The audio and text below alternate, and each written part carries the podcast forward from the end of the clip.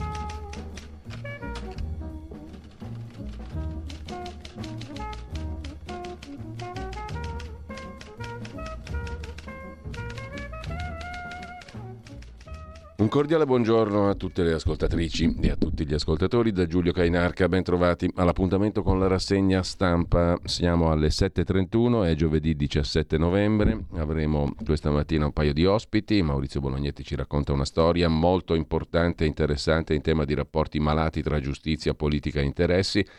E poi avremo modo di inaugurare una nuova piccola rubrica con il direttore del settimanale. Era un settimanale, adesso è diventato da un bel po' di tempo un mensile, tempi.it, che utilizziamo spesso anche nella nostra rassegna stampa. Emanuele Boffi, direttore di tempi.it e del mensile Tempi, che esce anche in cartaceo, ogni giovedì farà il punto con noi su alcune delle situazioni e delle notizie principali della settimana e del giorno. Intanto però subito vi ricordo il sito di Radio Libertà, radiolibertà.net, trovate tutto lì, non c'è bisogno di farla lunga, e velocemente andiamo alla prima pagina dell'agenzia ANSA. Gli Stati Uniti che hanno certificato che il missile caduto in Polonia era ucraino, ma responsabile è la Russia, perché è la Russia che il 24 febbraio del 22, insomma lo scorso 24 febbraio, ha iniziato la guerra. Siccome la Russia ha iniziato la guerra è responsabile di tutto ciò che avviene dopo, anche se il missile era ucraino. Si allenta la tensione internazionale sul missile caduto in Polonia. Per il presidente polacco Duda è stato probabilmente un incidente sfortunato, anche secondo Biden improbabile che il missile sia partito dalla Russia. Il Cremlino attacca gli ucraini e i polacchi, ma elogia gli Stati Uniti, cioè la Russia elogia gli Stati Uniti che hanno riconosciuto che il missile era ucraino. Secondo titolo, a proposito di Stati Uniti, elezioni di midterm, i repubblicani riconquistano la Camera, Biden si congratula e si dice pronto a collaborare, ma possono inquisirlo a destra e a manca. Atteso l'annuncio, soprattutto a destra più che a manca, comunque atteso l'annuncio sul proprio futuro della speaker Nancy Pelosi. Dopodiché terzo titolo su Giorgia Meloni. Un buon successo quello della premier italiana al G20 di Bali, un'ora a colloquio con il presidente cinese Xi Jinping, parola d'ordine evitare l'escalation, un buon colloquio anche con il presidente degli Stati Uniti, Biden, e se ne ritorna in Italia insomma con un deciso, corposo successo diplomatico. Giorgia Meloni, iniziative per fermare la guerra.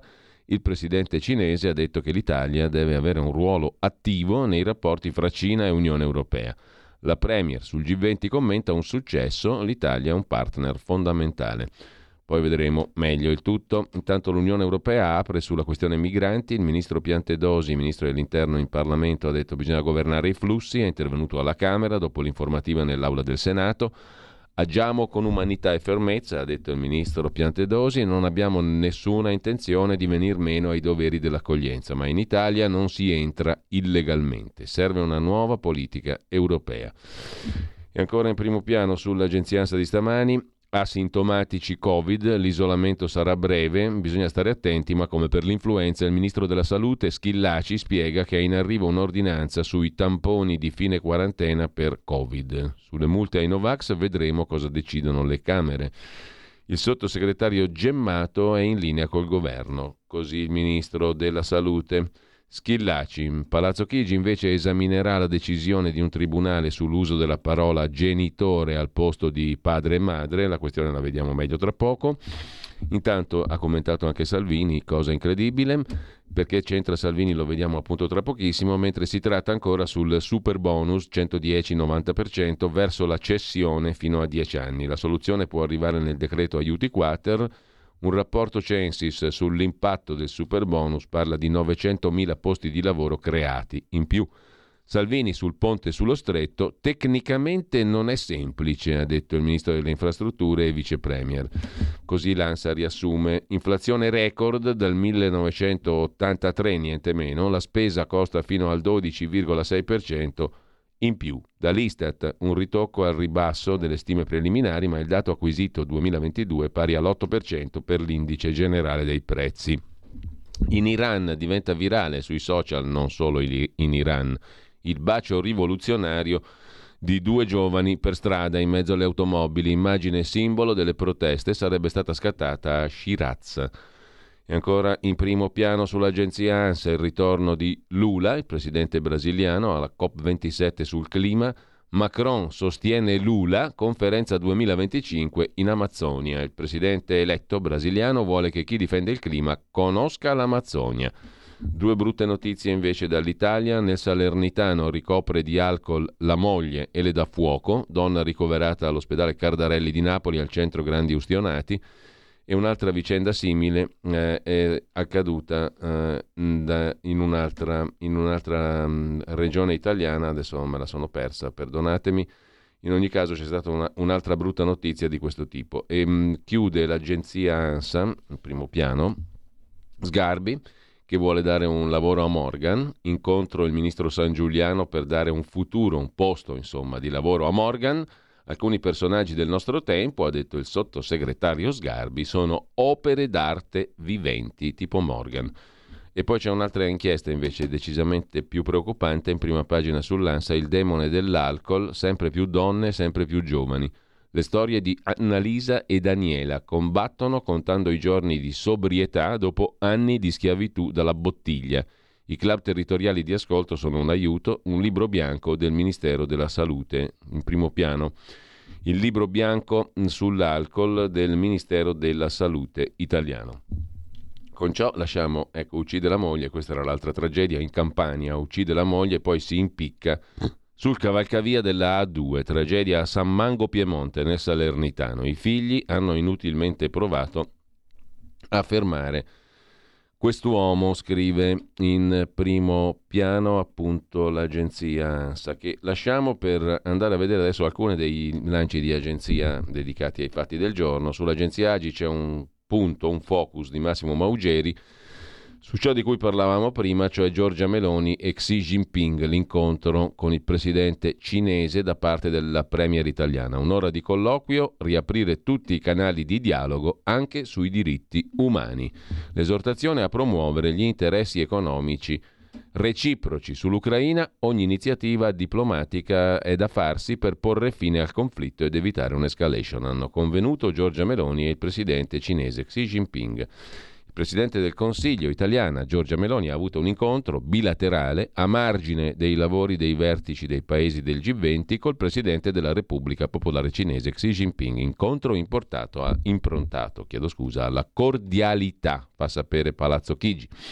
Giorgia Meloni ha espresso l'interesse del governo italiano a promuovere gli interessi economici reciproci anche nell'ottica di un aumento delle esportazioni italiane in Cina. Allo stesso tempo Xi e Meloni hanno riconosciuto l'antico rapporto Italia-Cina, due civiltà millenarie, sottolineando il successo dell'anno della cultura Italia-Cina. Il presidente Xi ha richiamato i messaggi scambiati col presidente Mattarella in tale circostanza. Nei colloqui sono stati toccati i rapporti tra Unione Europea e Cina, auspicando un rilancio. Il presidente Meloni ha rilevato l'importanza che riprendano tutti i canali di dialogo, incluso quello in materia di diritti umani. È stata riconosciuta la necessità di collaborare per l'efficace gestione delle più gravi sfide globali e regionali, e Meloni e Xi hanno dedicato particolare attenzione alla guerra in Ucraina, convenendo che occorre promuovere ogni iniziativa diplomatica per porre fine al conflitto ed evitare un'escalation. Al termine dell'incontro il presidente Xi Jinping ha invitato Giorgia Meloni a una visita in Cina.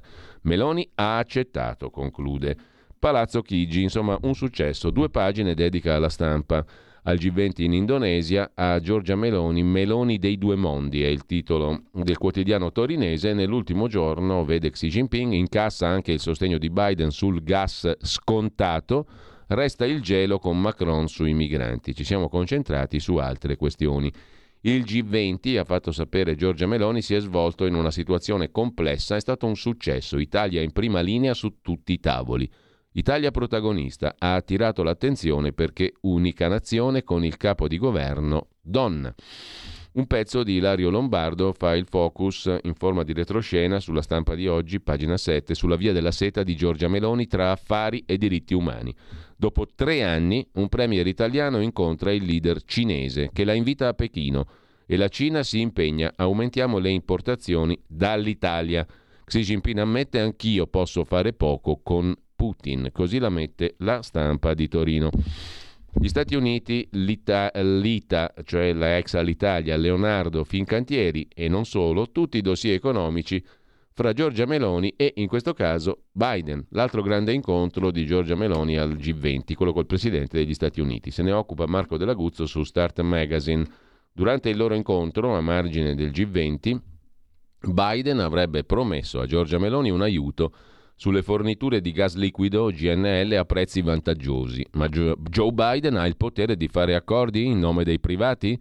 Tutti i dettagli anche sulle altre partite Italia-Stati Uniti. Leonardo, Fincantieri, Beretta, ITA, la compagnia aerea, e assicurazioni generali. Di questo hanno discusso Meloni e Biden. Comunque una Meloni protagonista a livello internazionale. Il disgelo invece tra Italia e Cina conviene soltanto tra Italia, Cina, Europa e Stati Uniti. Più in largo, commenta su Atlantico Quotidiano Giuseppe Morabito, il disgelo conviene soltanto alla Cina. I microchip dietro il nodo di Taiwan. In qualunque forma avvenga il disgelo, la Cina guadagnerebbe tempo per affinare il suo strumento militare e prepararsi a sopperire in proprio alla carenza di semiconduttori. Il presidente americano Biden ha dichiarato a Bali nel corso del G20, dopo un bilaterale a sua volta con Xi Jinping, che la One China Policy degli Stati Uniti non è cambiata. È apparso subito chiaro agli analisti che la dichiarazione fosse stata concordata nel bilaterale per indicare l'inizio del disgelo fra Stati Uniti e Cina Repubblica Popolare. Il disgelo conviene più che altro ai cinesi. Sullo stesso argomento si sofferma su Inside Over il giornale.it Federico Giuliani. La Cina si sta davvero preparando a una guerra, altro che disgelo. Dedicare tutte le energie per prepararsi al combattimento e migliorare la capacità in guerra.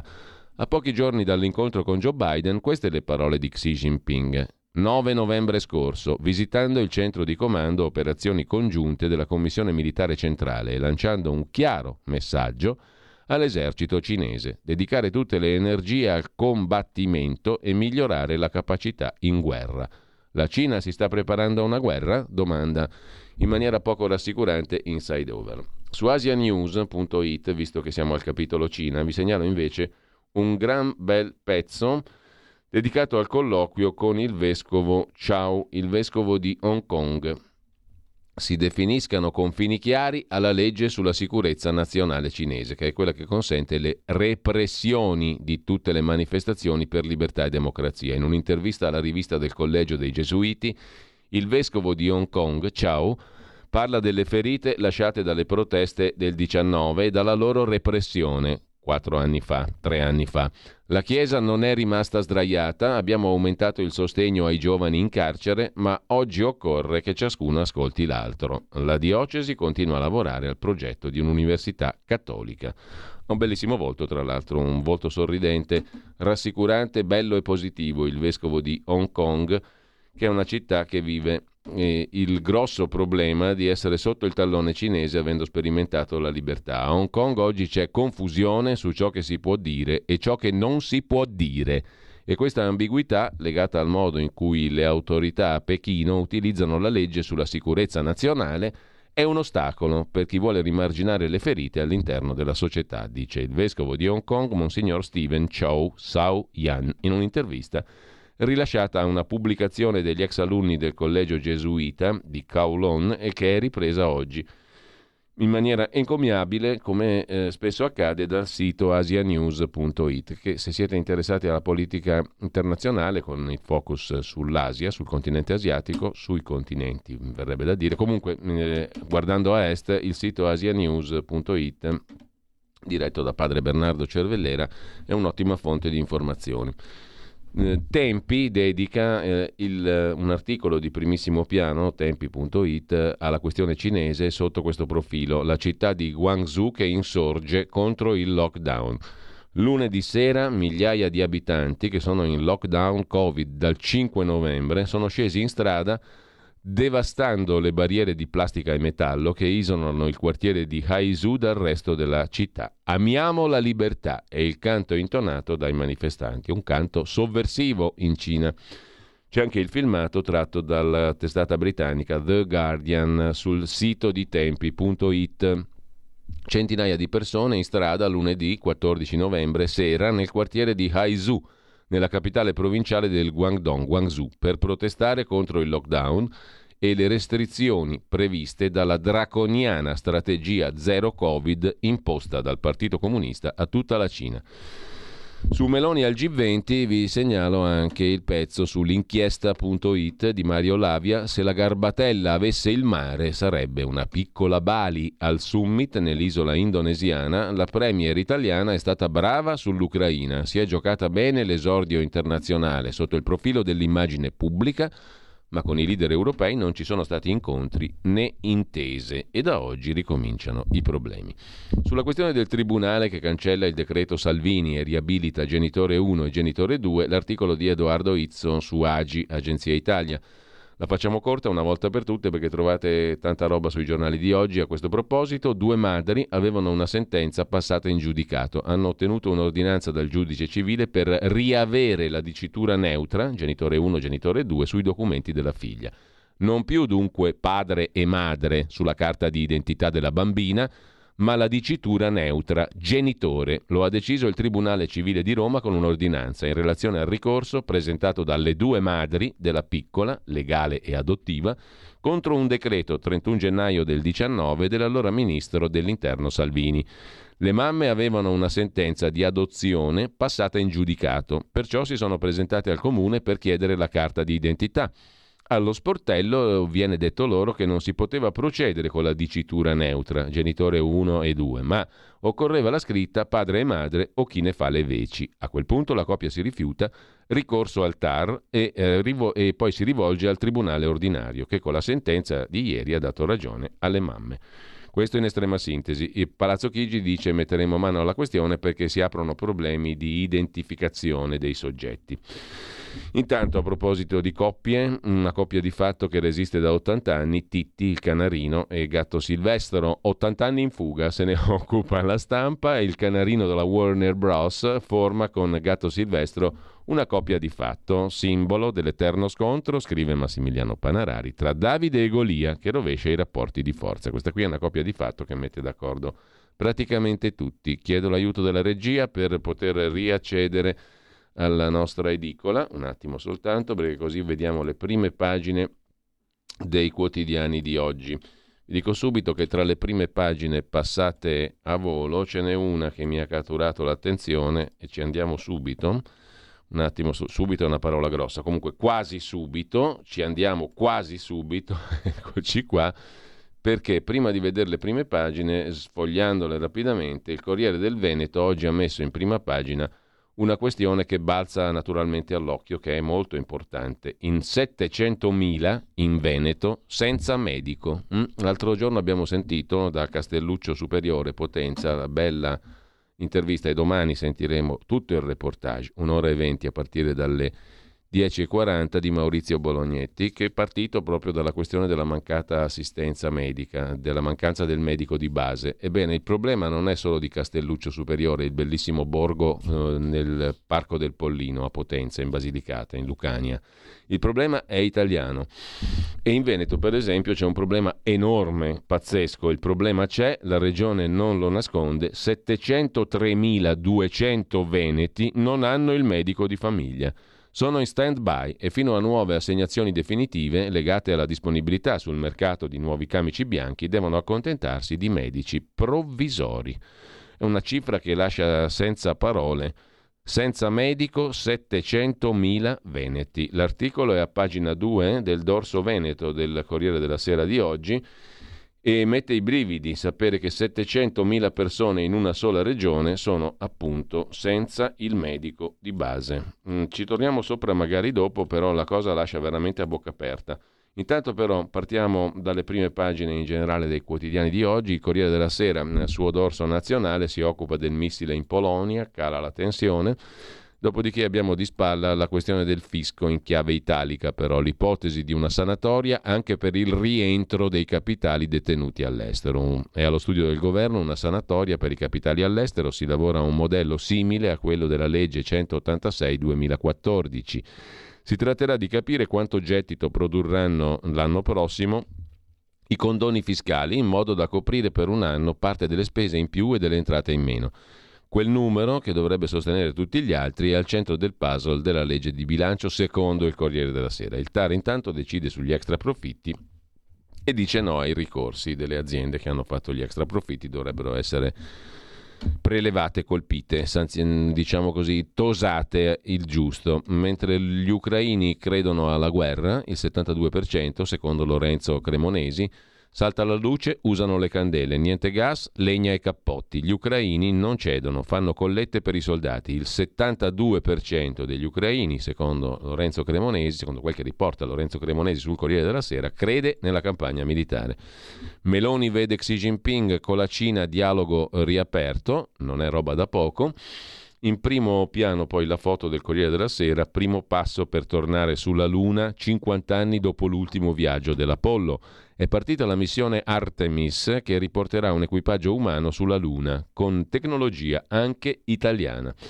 Parla De Benedetti, il PD un partito di baroni, il PD deve sostenere Letizia Moratti come candidata alla presidenza della regione Lombardia. Il PD è un disastro, dice Carlo De Benedetti ad Aldo Cazzullo, ma ora ha un'occasione, candidare la Moratti. Se vince cade il Salvini, quindi cade il governo, dice la tessera numero 1 del Partito Democratico, editore di Repubblica Espresso e poi adesso del Domani. Intanto andiamo a vedere anche Avvenire, prima pagina del quotidiano di ispirazione cattolica, spiragli nonostante tutto per quanto concerne Ucraina, Polonia, missile, Russia, guerra mondiale, NATO, eccetera, eccetera, cosette da nulla. E poi Rieco Lula, difenderò l'Amazzonia, dice il presidente brasiliano, come una rockstar. C'è anche l'impegno contro la fame, naturalmente. In primo piano ancora Giorgia Meloni, dialogo con la Cina, mentre il ministro dell'Interno, Piantedosi, chiude alle ONG. Il messaggio per la giornata della vita della Conferenza Episcopale Italiana, i vescovi italiani, la cultura di morte non è mai la soluzione di fronte ai problemi. Andiamo a vedere a proposito di De Benedetti il suo giornale, il Domani, che apre stamani con Fontana, inteso come il presidente della Camera, Lorenzo, che tiene fuori dalla Camera un soggettaccio neofascista, il quale però ottiene visibilità. Dopo la denuncia del quotidiano Domani, l'ex di Forza Nuova, Castellino, non può accedere a Montecitorio per l'intervento del presidente della Camera Fontana. Hai capito? Il capo di Italia Libera, Castellino, quello che aveva assaltato la CGIL, un fascistone, non è entrato a Montecitorio. Ma la timidezza del leghista non va mai bene. Non va mai bene se le cose le fa Fontana.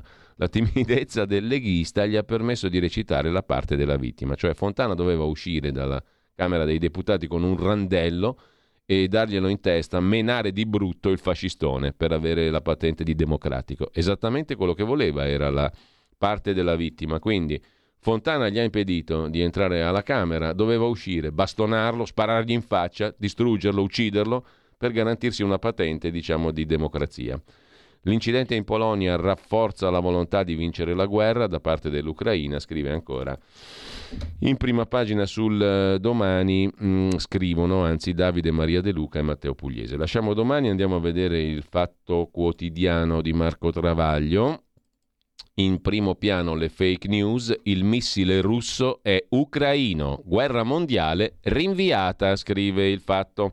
Zelensky accusa Mosca e chiede l'intervento della NATO, era una bufala, fake news, bellicisti in ritirata, politici e giornalisti già pronti all'attacco, gelati da Biden e Stoltenberg, che sono stati lodati dalla Russia, che ha lodato sia l'Alleanza Atlantica che gli Stati Uniti. Pensa un po', a Bali Meloni vede Xi Jinping che la invita a Pechino. Kiev non ricaccerà i russi, secondo un esperto americano, tal Miller. Sulle armi, il 29 alle Camere la mozione del Movimento 5 Stelle. Intanto la figlia di Trump, Ivanka, stavolta non lo segue nella ricandidatura e subbuglio in famiglia e fra i repubblicani. Però Joe Biden lo prende sul serio. Poi c'è la Rai Gran Turismo, questa è una simpatica notizia, solito come sempre.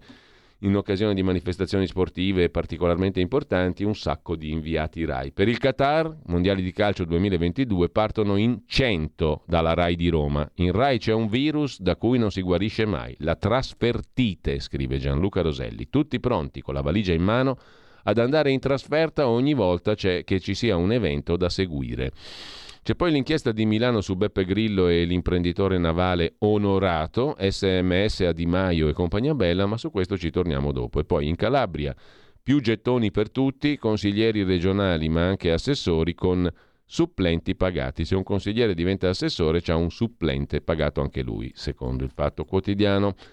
Con il super bonus 900.000 occupati, 55 miliardi ne hanno prodotti 115, dice il Censis, gli effetti diretti del super bonus per le ristrutturazioni hanno portato al settore edile 79,7 miliardi, ma il bonus per altri 36 miliardi ha avvantaggiato anche altri comparti. Il valore aggiunto delle costruzioni nel 2021 ha segnato un più 21%.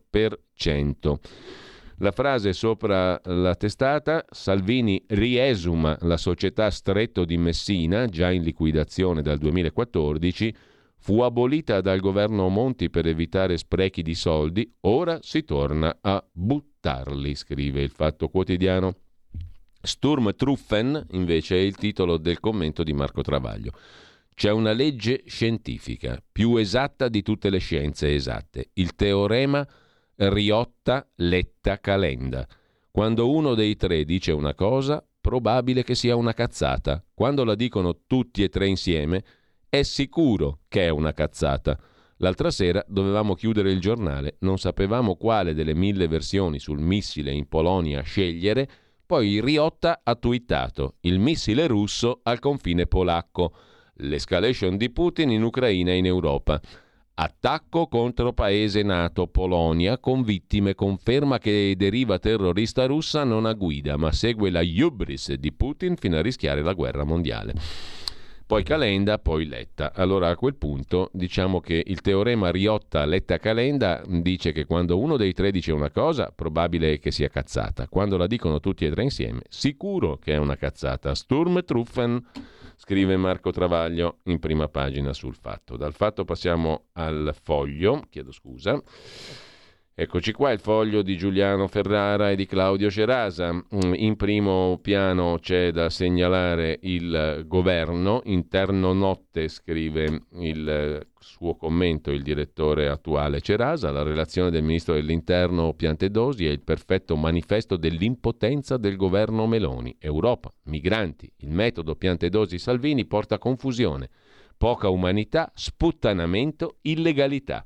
Bocciato su tutti i fronti i due Mattei, Matteo Piantedosi, Matteo Salvini. A proposito di Matteo Salvini, c'è il riferimento a Alessandro Morelli in prima pagina, il nostro condirettore, in prima pagina sul Foglio, il PNRR di Salvini. Il capo della Lega ribalta il MIT, il Ministero delle Infrastrutture, da lui guidato, e dà l'assalto alla cabina di regia del Recovery Fund dei fondi europei. Il ruolo di Morelli. L'idea, a quanto pare, l'ha partorita Alessandro Morelli, Ma non sarebbe più logico modificare le strutture di vertice della cabina di regia del PNRR? Ha chiesto Morelli in una riunione a Palazzo Chigi l'8 novembre scorso, scrive il Foglio. Siccome Giorgia Meloni aveva subito liquidato la questione, il sottosegretario leghista responsabile alla programmazione economica del governo Alessandro Morelli aveva taciuto, ma senza recedere dal suo convincimento. Nei giorni seguenti è tornato a insistere con Matteo Salvini. Ma dove sta scritto che dobbiamo tenerci i tecnici di Draghi? Per quanto riguarda la cabina di regia sostanzialmente del PNRR, irritando Raffaele Fitto, il ministro meloniano che sovrintende all'attuazione del recovery, cioè del PNRR medesimo, giusto appunto. E forse è proprio perché conosce quanto sia complessa la materia che Fitto ha avviato una serie di incontri coi capi di gabinetto e i rispettivi collaboratori sul dossier del PNRR nei vari ministeri, scrive sul Foglio oggi Valerio Valentini. A tutti è stato chiesto un aggiornamento sullo stato dei lavori, a ciascuno garantito il sostegno per provvedimenti normativi che agevolino il raggiungimento degli obiettivi PNRR. Non pochi sono stati sorpresi dai toni cauti adottati da Fitto, che anche sulle ipotesi di modifica del PNRR ha rimandato alle linee guida emanate dalla Commissione a luglio scorso, le stesse che all'epoca Fratelli d'Italia contestava, a beneficio dei governi che volessero apportare revisioni al PNRR. Fitto si muove con discrezione, nella Lega c'è smania di cambiamento, scrive il Foglio. Salvini, che aveva sperato di ottenere deleghe sui fondi europei, sul PNRR Recovery Fund, lui che gestisce uno dei principali ministeri di spesa, il Ministero delle Infrastrutture e Trasporti, Salvini, quando ha visto il ministero senza portafoglio di Fitto ottenere prerogative abnormi, dicono in Lega, non l'ha presa bene. Quando Meloni, nel Consiglio dei Ministri 11 novembre, ha formalizzato l'investitura di Fitto anche a scapito del Ministero dell'Economia di Giorgetti, articolo 7 decreto riordino ministeri, il servizio centrale PNRR opera a supporto delle funzioni e delle attività attribuite all'autorità politica delegata. È sobbalzato, insomma, quando Salvini ha visto formalizzata l'investitura di Fitto sui temi PNRR. Condividendo i mugugni di quel Morelli, suo amico da sempre, grande animatore della propaganda del partito, che il capo della Lega tiene nel novero dei consiglieri più fidati, perché se per rafforzare le deleghe di Fitto si accetta di modificare per decreto la governance del PNRR, come possiamo sentirci dire che il resto della cabina di regia è intoccabile perché Draghi l'ha blindata fino al 2026? Sono queste le tesi che Salvini sta sperimentando al suo ministero. Il coordinatore della struttura tecnica di missione del ministero, Giuseppe Catalano, ha formalizzato le dimissioni quando ha percepito il mutamento di clima al Ministero delle Infrastrutture, ora guidato da Salvini. Non è avvicendamento da poco. Grossa parte del capitolo PNRR sulle infrastrutture lo aveva scritto proprio Catalano di suo pugno in epoca della ministra De Micheli, portato avanti con Giovannini, il ministro successivo con Draghi, e non a caso era stato indicato come referente del piano complementare PNRR. Sono 30 miliardi di euro, insomma non robetta, da spendere entro il 2026, oltre un terzo di diretta competenza del Ministero delle Infrastrutture. Entro lunedì andrà designato il successore alla guida della struttura tecnica di missione del Ministero delle Infrastrutture. Forse verrà scelto nella figura di Elisabetta Pellegrini, coordinatrice della struttura tecnica suggerita a Salvini da Luca Zaia, che l'ha apprezzata come capo dipartimento trasporti della sua fidata assessora regionale Elisa De Berti. C'è di più, perché a essere in bilico è anche Davide Ciferri, economista, che è alla guida dell'unità di missione per il PNRR. Insomma, la partita del PNRR, il ruolo di Morelli, eccetera, in prima pagina sul Foglio di oggi. Dal Foglio ci congediamo con l'Andreas Version di Andrea Marcenaro, che è Antonio. Antonio Ricci è l'oggetto invece dell'Andreas Version, è un gran signore. Antonio Ricci è un gran signore, scrive Marcenaro. Non ama l'esibizione. È sempre il più dietro le quinte, da 43 anni, confermati da Wikipedia, quindi detti fuori di dietrologia. Antonio Ricci lavora a Striscia, a Mediaset, da una vita, lavora molto, procede, si è rivelato geniale. Ha rovinato più vite lui, seminato più qualunquismo lui e allegramente messo all'indice più persone lui, innocenti o meno che fossero, di quante impossibilitate a difendersi dal Di Pietro degli anni d'oro. 3 parole sole, striscia la notizia. Buon peso, quasi nessuno conosce Antonio Ricci, il boss della gogna. Promosse con Michele Serra e con Carlo Freccero, direi, l'umorismo alla Beppe Grillo più che quello alla Altan. Ovvio come l'acqua calda, avevano capito tutti e tre, dall'alto di una raffinatezza innegabile, come la televisione fosse nient'altro che una scalfarata con 10 risposte, manco con le 10 domande finte per il popolo chic. Un colosseo dalla cassaforte spalancata. Talmente mascalzone appariva Ricci agli occhi di noi mascalzoni da venir premiato da Biagi e Montanelli insieme. Ricci è il migliore, sancirono Biagi e Montanelli, prendendosi sul serio, credo, e altrettanto sul serio lui di loro, credo, nel mentre che Berlusconi, il colosso della Brianza, portava a casa sugli uni e sugli altri, cioè guadagnava. Antonio Ricci è comunque un signore, conclude Marcenaro, di Albenga, non di Genova, però un signore. Metropolitana, 500, mai Maserati. Assicura Wikipedia che il suo patrimonio personale ammonti a 105 milioni di euro, ben guadagnati. Gli avessero mai chiesto di risarcire una mezza vita rovinata, conclude Andrea Marcenaro in prima pagina sul Foglio di oggi. A proposito di Antonio Ricci, striscia la notizia. Andiamo al giornale rapidamente. Berlino paga le ONG per invadere l'Italia. I tedeschi fanno i furbi. Il giornale dichiara guerra alla Repubblica Federale di Germania. La Germania finanzia una missione privata per il salvataggio in mare, ma poi i migranti rimangono a noi. Altro che aiuti all'Italia. In Europa c'è chi è pronto a pagare le ONG per continuare a operare nelle acque del Mediterraneo, senza preoccuparsi di rispondere della bandiera che battono le navi, senza invitare al rispetto delle procedure per evitare il caos a terra. Nel caso tedesco, reso noto dalla Bild, la questione è politica. Piantedosi detta la linea dura alle ONG e l'Unione Europea apre timidamente. Nel frattempo, scrive il cronista di giudiziaria Luca Fazzo, Parigi espelle i clandestini, ma l'Italia non può. Quelli della nave Ocean Viking 44-45 a casa espulsi. L'Italia però non può, chissà perché. Intanto i rischi del baratro, i vincoli dell'Ucraina sono l'oggetto dell'articolo di Augusto Minzolini sulla base della notizia della NATO che scagiona la Russia. In Polonia i razzi erano ucraini e gli Stati Uniti gelano anche Zelensky, troppo smanioso di fare la guerra. Meloni al G20, la colpa della crisi è però della Russia, fa sapere il premier italiana da Bali. Sempre dalla prima pagina del giornale, Saviano può dire ciò che vuole, ma querela sempre chi lo critica. Per chi si interessa ancora a Saviano, c'è tutto un articolo. E poi sempre in prima pagina sul giornale, negli Stati Uniti la corsa a sfilarsi da Donald Trump. Donald Trump ormai pare un cavallo bolso, non attira quasi più nessuno. Con ciò lasciamo il giornale. Coppie gay, sentenza shock, 2 madri sui documenti, l'argomento di cui parlavamo prima. E poi dal giornale passiamo al quotidiano nazionale, Giorno, Nazione, Resto del Carlino, titolo principale, i missili sulla Polonia erano ucraini, e poi l'altro pezzo, la colpa di amare. Il padre di Saman arrestato, la ragazza uccisa a Reggio Emilia, uccise sua figlia per un bacio, e proprio un bacio diventa il simbolo della ribellione in Iran. Fa questo accostamento molto suggestivo il quotidiano nazionale, il bacio che è costato la vita a Saman in Italia.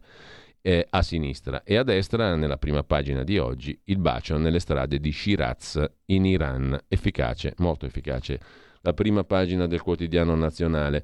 Da Milano invece il Giorno, Orto Mercato, un classico, commissariata una ditta che lavorò con le endrine dell''ndrangheta. Che all'Orto Mercato ci sia l''ndrangheta è come dire che a Natale arriva Gesù Bambino, è la stessa roba, per chi ci crede naturalmente. Mentre sempre dal primo piano, ma del Mattino di Napoli, andiamo a un'altra questione di cronaca. Casamicciola, violenze sui bambini, una suora arrestata, c'è un video shock, divieto di dimora in Campania anche per altre 3 religiose, tra cui la madre superiora. Un video girato di nascosto da un ospite di 9 anni fa, fa emergere violenze che avvenivano in un istituto non 9 anni fa, adesso in questi mesi, che avvenivano in un istituto religioso a Casamicciola. Una suora arrestata, altre 3 destinatarie del divieto di soggiorno. Poi c'è un tema tutto politico, in prima pagina sul Mattino: autonomia regionale, le regioni del sud in rivolta, oggi la conferenza a Roma.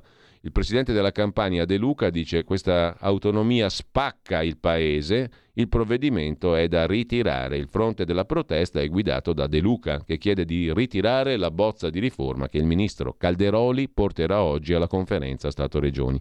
Spacca in 2 l'Italia. Gianfranco Viesti, meridionalista, commenta in prima pagina sul Mattino: perché così rischiamo la secessione dei ricchi. Siamo sempre là. Sono 30 anni che la solfa va avanti in questa maniera.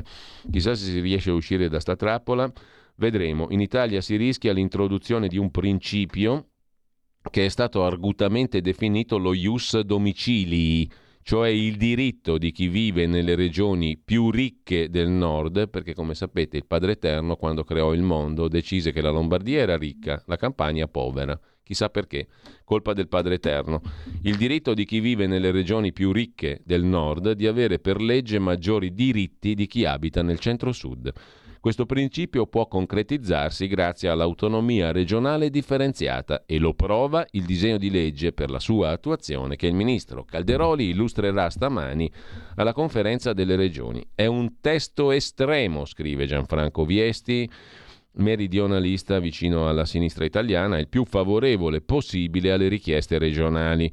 Un testo che annulla 3 anni di discussioni e confronti e riporta la situazione al 2019. Cerchiamo di capire qual è il punto di vista di chi si oppone così recisamente all'autonomia regionale targata Calderoli. Gianfranco Viesti continua il suo ragionamento sulla secessione dei ricchi a pagina 35 del Mattino di oggi. Quando la ministra Stefani, anch'ella leghista, nel 19 provò senza successo la stessa strada, si finì appunto nel nulla. Ricordiamo che non si discute di principi, ma di sostanza.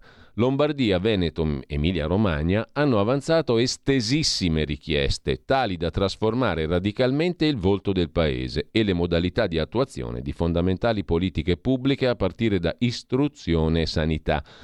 Le prime 2, Lombardia e Veneto, puntando esplicitamente a ottenere le maggiori risorse finanziarie possibili. Cosa propone il testo Calderoli?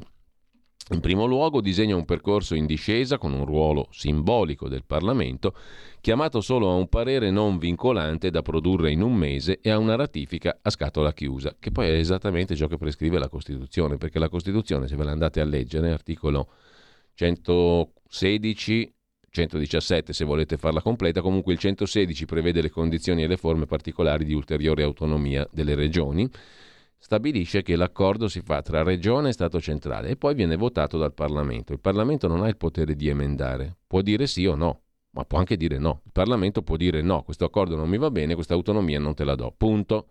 Non c'è però la possibilità di emendare, perché sennò sarebbe un controsenso.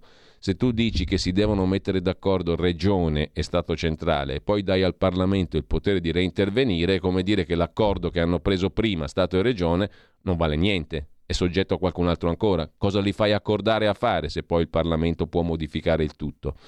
In ogni caso, cosa propone secondo Viesti il testo Calderoli? In primo luogo un percorso simbolico per il Parlamento chiamato solo ad approvare, che è ciò che dice la Costituzione, andatevela a leggere.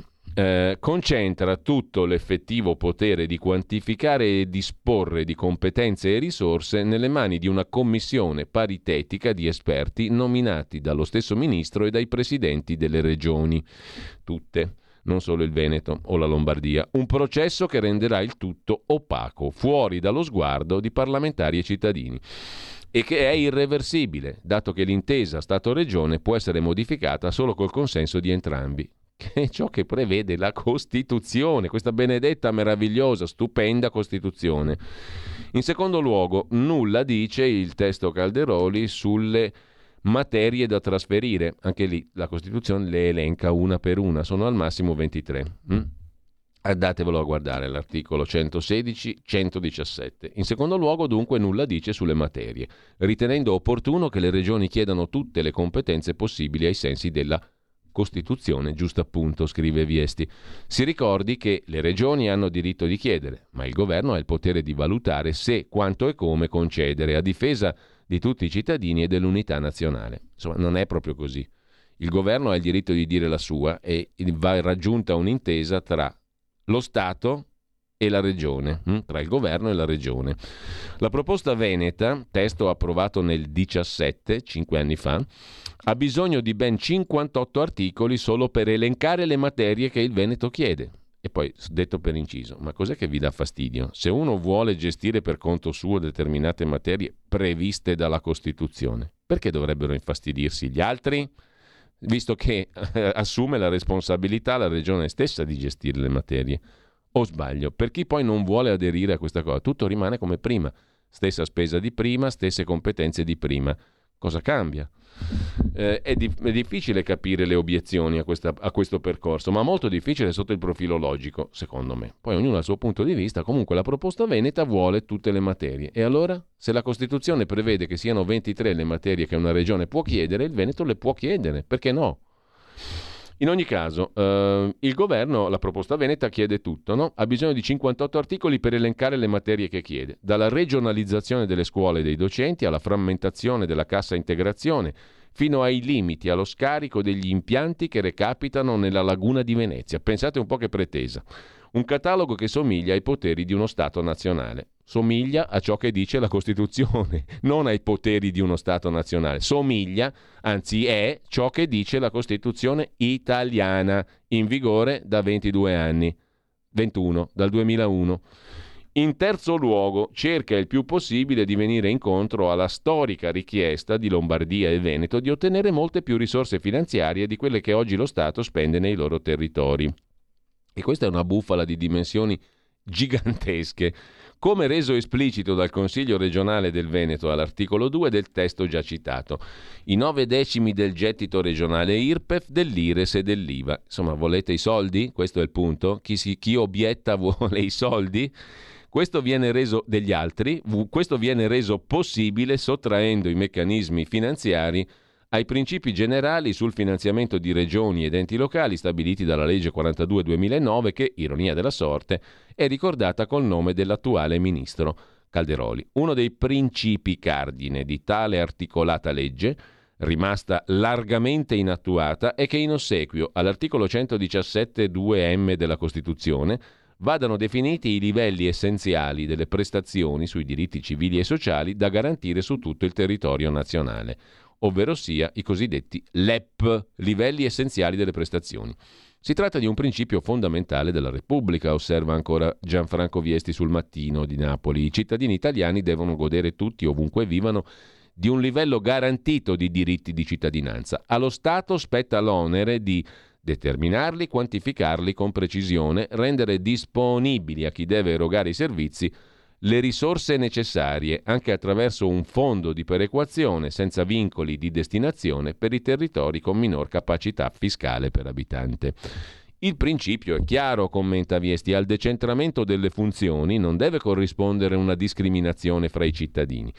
Se esse nella realtà ci sono, come avviene per chi abita nel Mezzogiorno e in certa misura nelle regioni del centro Italia, vanno progressivamente eliminate le discriminazioni. Il testo Calderoli invece propone di fissare i LEP, i livelli essenziali delle prestazioni, che attendiamo da 21 anni, scrive giustamente Viesti, entro un anno, ma se non vi si riesce, e saranno molti gli interessi a non farlo, di procedere lo stesso, garantendo alle regioni ciò di cui esse già si giovano, cioè la spesa storica. Quindi non è spesa in più, spesa storica, quello che già si spende oggi, ma soprattutto lasciando nelle mani di quella commissione, di cui si è detto il potere di determinare le risorse finanziarie e umane necessarie all'esercizio delle funzioni. Insomma, rischiamo la secessione dei ricchi, la nascita di regioni con estesissimi poteri e capacità di spesa superiori alle altre.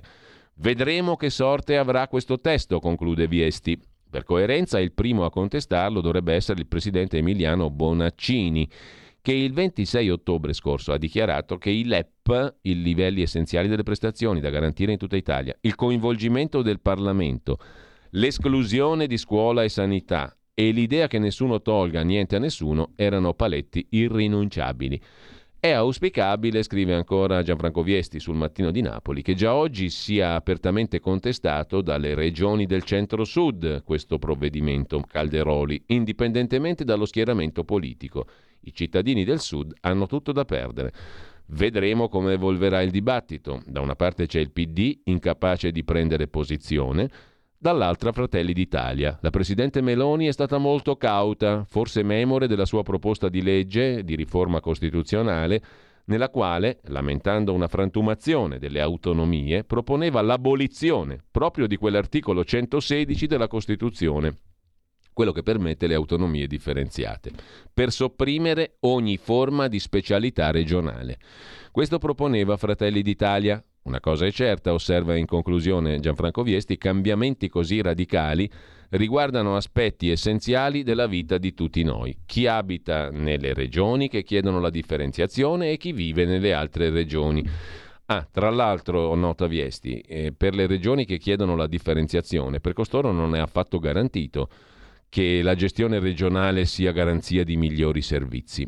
E insomma, si rischierebbe con lo ius domicilii di creare italiani a minori diritti. Così sul Mattino di Napoli riassume in maniera chiara, va detto, il punto di vista di chi si oppone alle autonomie, il professor Gianfranco Viesti.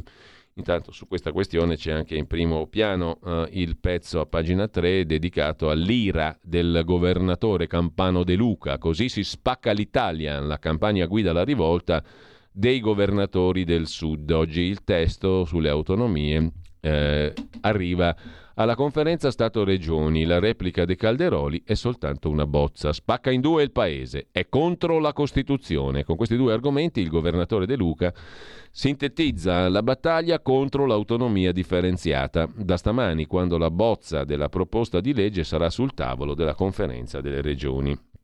Così racconta il quotidiano il mattino di Napoli, con il criterio della spesa storica chiesto dalle regioni settentrionali, le zone più ricche potranno spendere sempre di più, scrive ancora il quotidiano napoletano il Mattino, facendo il punto della situazione oltre alla parte più prettamente politica, che è quella appunto rappresentata da De Luca, il quale dice, giusto appunto, che il testo va diciamo rigettato ancora prima di iniziare a discutere. Soltanto e semplicemente una bozza, quella di Calderoli, sottoposta alla conferenza Stato-Regioni, ma secondo il presidente della Campania questo testo è talmente orrendo, talmente pericoloso, che va rigettato prima di iniziare a discutere. Con ciò lasciamo il Mattino di Napoli, l'abbiamo fatta un po' lunga ma meritava la questione, perché è in prima pagina e poi comunque è una questione rilevante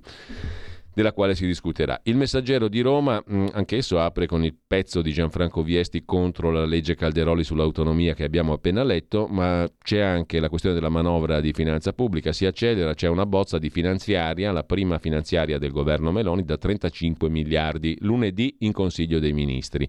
Cedolare secca per negozi, premi detassati, pensioni verso quota 103, e poi sull'autonomia troppi poteri al nord e le regioni del sud insorgono. Sembra di essere tornati ai vecchi tempi, quei gloriosi tempi della devolution che poi a nulla portò. Covid come l'influenza, senza sintomi si torna al lavoro dopo 5 giorni, il ministro Schillaci annuncia la svolta. La malattia è ormai endemica grazie ai vaccini. Covid come un'influenza.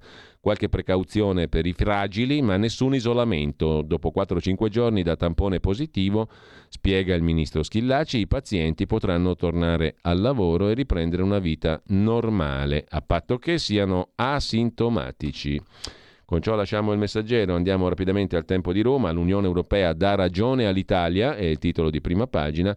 L'eurocommissaria agli affari interni della Commissione Europea, Ylva Johansson, ha detto che le vite si salvano solo bloccando le partenze. Dunque vuoi vedere che l'Europa cambia idea sui migranti? Punto di domanda bello grosso. Una presa di coscienza che sposa il pensiero del ministro Piantedosi, che in un'informativa al Parlamento ha detto che le ONG non possono scegliere in quali porti attraccare. Protestano solo i democratici, il PD, senza ricordare che la stretta alla tratta dei profughi era iniziata col loro ministro Marco Minniti nel governo Gentiloni. Insomma, tutta una roba che sa di già visto, già sentito per la 104esima volta, mentre sempre dalla prima pagina del Tempo di Roma alla giunta Schifani nascono Forza Italia 1 e Forza Italia 2. Parte il governo Schifani, ma in Sicilia Forza Italia si spacca. In Assemblea regionale siciliana, più antico Parlamento del mondo, nascono due gruppi formati da consiglieri di Forza Italia e la maggioranza va sotto. Caos centrodestra. Le formazioni si chiamano per ora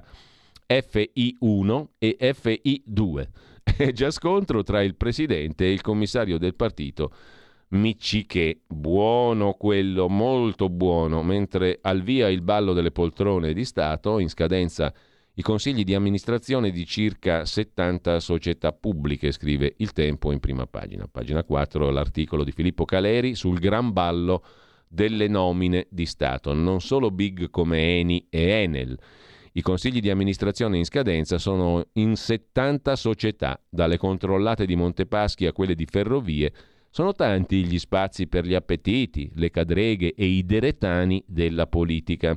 Nella banca appena capitalizzata a Siena, a Montepaschi, ci sono posti in 6 società collegate, da quella per leasing e factoring all'istituto online WDBA. 932.000 le persone occupate nel 2019 da aziende a controllo statale. Niente male. Nella TV pubblica a fine anno mandato finito per i vertici incontrollate come Rai Cinema, Rai Com e Rai Way. All'Eur possibilità anche nel gruppo Poste Italiane, dove si aprono posizioni in Poste Pay, Air Cargo, Consorzio Telefonia Mobile e Vita. Insomma, tante belle cadreghine, cadregotte e cadregone per le poltrone di Stato. O meglio, tanti bei deretanoni per le poltrone di Stato. I missili sulla Polonia non erano russi, scrive anche il Tempo in prima pagina. Repubblica apre con un virgolettato. Salari alti, basta bonus, è l'intervista al segretario della CGIL Landini. Inflazione record, più 11,8%, eroso il potere d'acquisto delle famiglie. E poi al G20 gelo Meloni-Macron, ma affari d'oro con Xi Jinping, scrive Repubblica. E poi c'è un incontro fra Rosi Bindi e Michela Murgia, oggetto il Vangelo. Il Vangelo è femminista, stabiliscono Bindi e Murgia nelle pagine di cultura di Repubblica. Sulle leggi razziali e l'importanza della memoria, una lettera del ministro Giuseppe Valditara anticipata in prima pagina su Repubblica. Caro direttore, ci sono ricorrenze contemplate da leggi dello Stato che un ministro dell'istruzione ha il dovere di invitare a ricordare, scrive Valditara. A pagina 32 c'è la lettera del ministro. C'è anche una lettera a Domani che poi vedremo, perché gli hanno rimproverato che il papà era repubblichino, Repubblica Sociale, Salò. L'orrore delle leggi razziste. Ci sono ricorrenze contemplate dalle leggi, scrive appunto Valditara, che un ministro ha il dovere, prima che il diritto, di invitare a ricordare e discutere nelle scuole. Ve ne sono altre che, pur non essendo contemplate dall'ordinamento, marcano tuttavia la nostra storia. Come uomo politico di destra democratica ritengo importante non dimenticare. Una di queste date è il 17 novembre. 84 anni fa, Regio Decreto Legge 1728 del 17 novembre 1938, che conteneva i provvedimenti per la difesa della razza italiana e stabiliva misure discriminatorie nei confronti degli ebrei. 84 anni fa fu ufficializzata in Italia dal regime fascista la teoria razzista. Per la prima volta, ricorda Valditara, si affermava nell'ordinamento giuridico italiano l'idea aberrante che esistano razze biologicamente superiori e inferiori. Si arrivava a proibire il matrimonio del cittadino con appartenenti a razze non ariane. Sulla base dei medesimi presupposti, l'articolo 1,3 Codice Civile avrebbe concepito poi una limitazione della capacità giuridica per gli appartenenti a determinate razze, scrive ancora Valditara. Il Regio Decreto applicava la visione contenuta nel Manifesto degli Scienziati Razzisti, che definiva come biologica la questione del razzismo in Italia. si interrompeva un percorso di piena integrazione fra italiani di religione ebraica e italiani di religione cristiana. Un punto di non ritorno, una scelta scellerata che rinnegava la più alta lezione della civiltà occidentale, costruita sul diritto romano e sulla tradizione giudaico-cristiana, incentrati, quello sulla naturale unicità dell'essere umano e sulla sua naturale libertà, questa sull'eguale dignità di ogni essere umano, greco, giudeo, barbaro, sciita, schiavo, libero. Sappiamo, grazie agli studi di genetica, che non esistono razze umane superiori o inferiori biologicamente. Questo non vuol dire che il pregiudizio razzista sia stato sconfitto, conclude il ministro dell'Istruzione e del Merito su Repubblica. Al di là delle sue origini storico-culturali, quel pregiudizio nega che l'essere umano in quanto tale sia portatore di diritti originari. In definitiva nega il primato della persona. Mettere sempre al centro del diritto l'intangibile, non negoziabile dignità della persona umana rappresenta l'antidoto più forte contro qualsiasi rigurgito razzista. È il modo più autentico per rispettare la nostra Costituzione. Gli articoli 2 e 3. Così ineccepibilmente, verrebbe da dire, il ministro Valditara su Repubblica. Sulla Stampa cosa c'è di interessante? Intanto in prima pagina c'è Giorgia Meloni, la svolta cinese, ma resta il gelo con Macron, capirai, e poi il processo a Saviano e il senso della libertà, mirabilmente commentati da Concita De Gregorio. Bisogna avere il tempo però per leggersi il pezzo e noi ce lo ricaviamo un pochettino dopo la consueta pausa delle 8.30, il bel tempo che c'è quest'anno, scusate, questo fine di settimana. Mettete su cappotti, sciarpe e compagnia bella, perché mi pare di aver letto sull'agenzia ANSA stamani che ci sarà un maltempo terribile. Pioggia, pioggia, pioggia, pioggia, freddo, freddo, freddo, freddo, una pioggia mai vista. Stai ascoltando Radio Libertà, la tua voce libera, senza filtri né censura. La tua radio.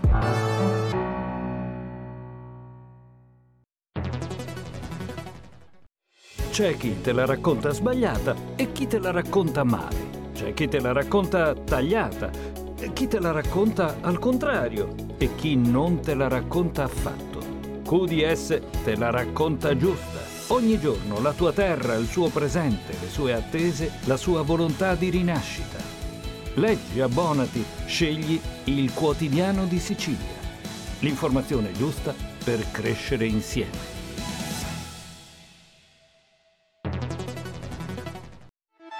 Stai ascoltando Radio Libertà, la tua voce libera, senza filtri né censure, la tua radio.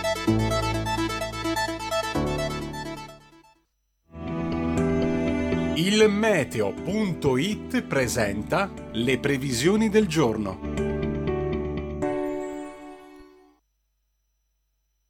Temporanea tregua dal maltempo sul nostro paese, oggi infatti avremo solamente isolate precipitazioni per la maggior parte sui settori tirrenici, temperature stazionarie. Nel dettaglio nella prima parte di giornata residui fenomeni potranno interessare ancora la Sicilia e la Calabria, mentre altrove i cieli risulteranno irregolarmente nuvolosi o a tratti coperti ma senza piogge. Nel pomeriggio possibili deboli precipitazioni su Liguria, Toscana, Sicilia e settori tirrenici in generale, asciutto invece altrove ma con molte nubi.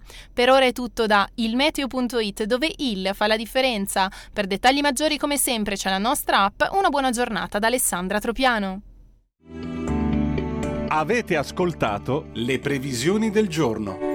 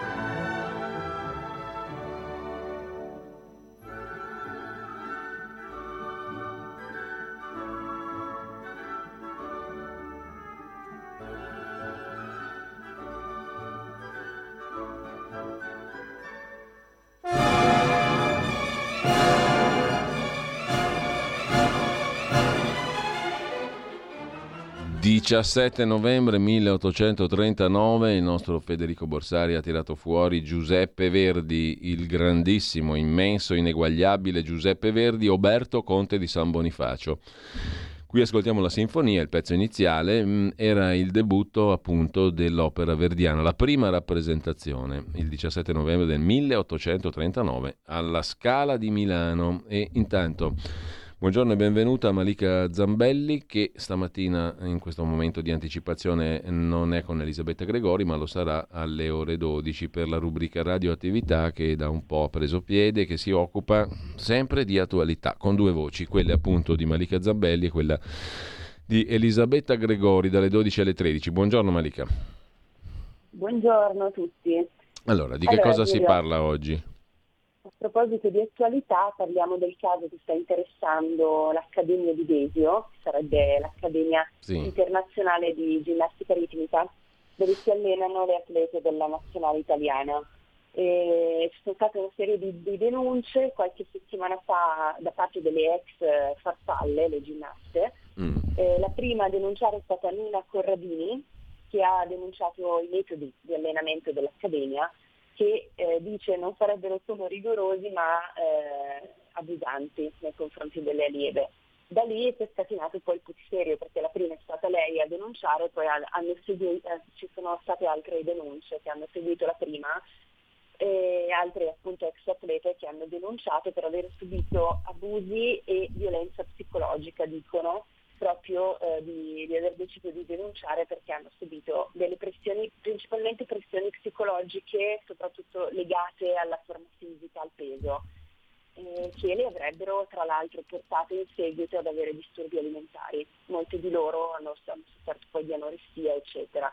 Chiaramente le indagini sono aperte, sono in corso, la procura di Brescia ha aperto un fascicolo, è tutto ovviamente da verificare, però sulla base delle informazioni che abbiamo ad oggi cercheremo di commentare questa vicenda grazie anche all'intervento di uno psicologo, Vincenzo D'Amato. Quindi vi aspettiamo alle 12 per raccontarvi un po' di questa vicenda. Bene, grazie mille a Malika Zambelli e a Elisabetta Gregori, che sarà con lei dalle 12 alle 13. A più tardi allora, e noi torniamo... Grazie Malika. E noi torniamo brevissimamente a Giuseppe Verdi e poi alla rassegna stampa.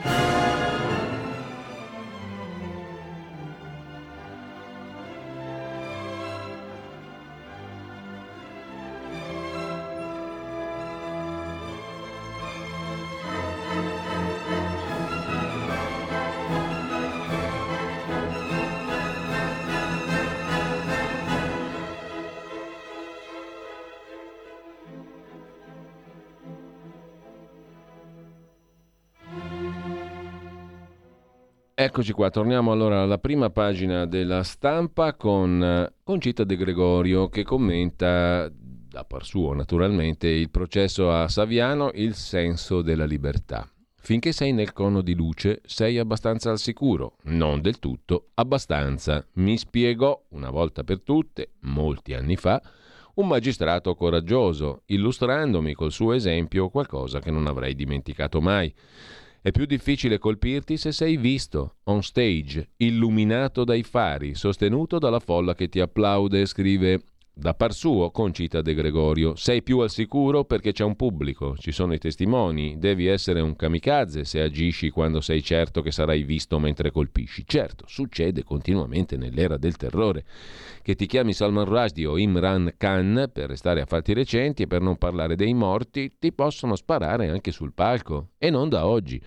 Ma quando le luci si spengono e la tua persona si oscura, è più facile, è quasi un'autorizzazione a farlo. Questo temeva Giovanni Falcone. E lo diceva, scrive Concita De Gregorio, da par suo, in prima pagina sulla stampa. Il pezzo prosegue sempre da par suo, fluviale e inarrestabile, a tutta pagina 17. Quando sei illuminato sei un filo più protetto, mai del tutto, ribadisce per la 30ª volta in 30 righe Concita De Gregorio da par suo, e intanto porti una grandissima responsabilità. Hai una platea potenzialmente mondiale. Siamo sui social, parli non solo a nome tuo, parli per tanti che non hanno la tua luce, parli per tutti quelli in ombra. Milioni. Il processo a Roberto Saviano, così visto, raccontato, sostenuto con la presenza in aula da grandi intellettuali, avversato e irriso da un altro pezzo di mondo, quello che in questo momento si sente sostenuto dal governo in carica, e lo è, costituisce in questo senso una grandissima opportunità, vorrei dire quasi una fortuna. Può essere l'occasione, finalmente, per parlare di libertà di parola e di dissenso, la struttura stessa del sistema democratico.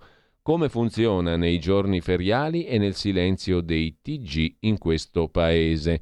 Farlo a partire da un caso esemplare, dal massimo tra gli scrittori, e contenere chi fa il mestiere di raccontare la realtà pur senza avere nome, fama, tribuna, consenso di popolo.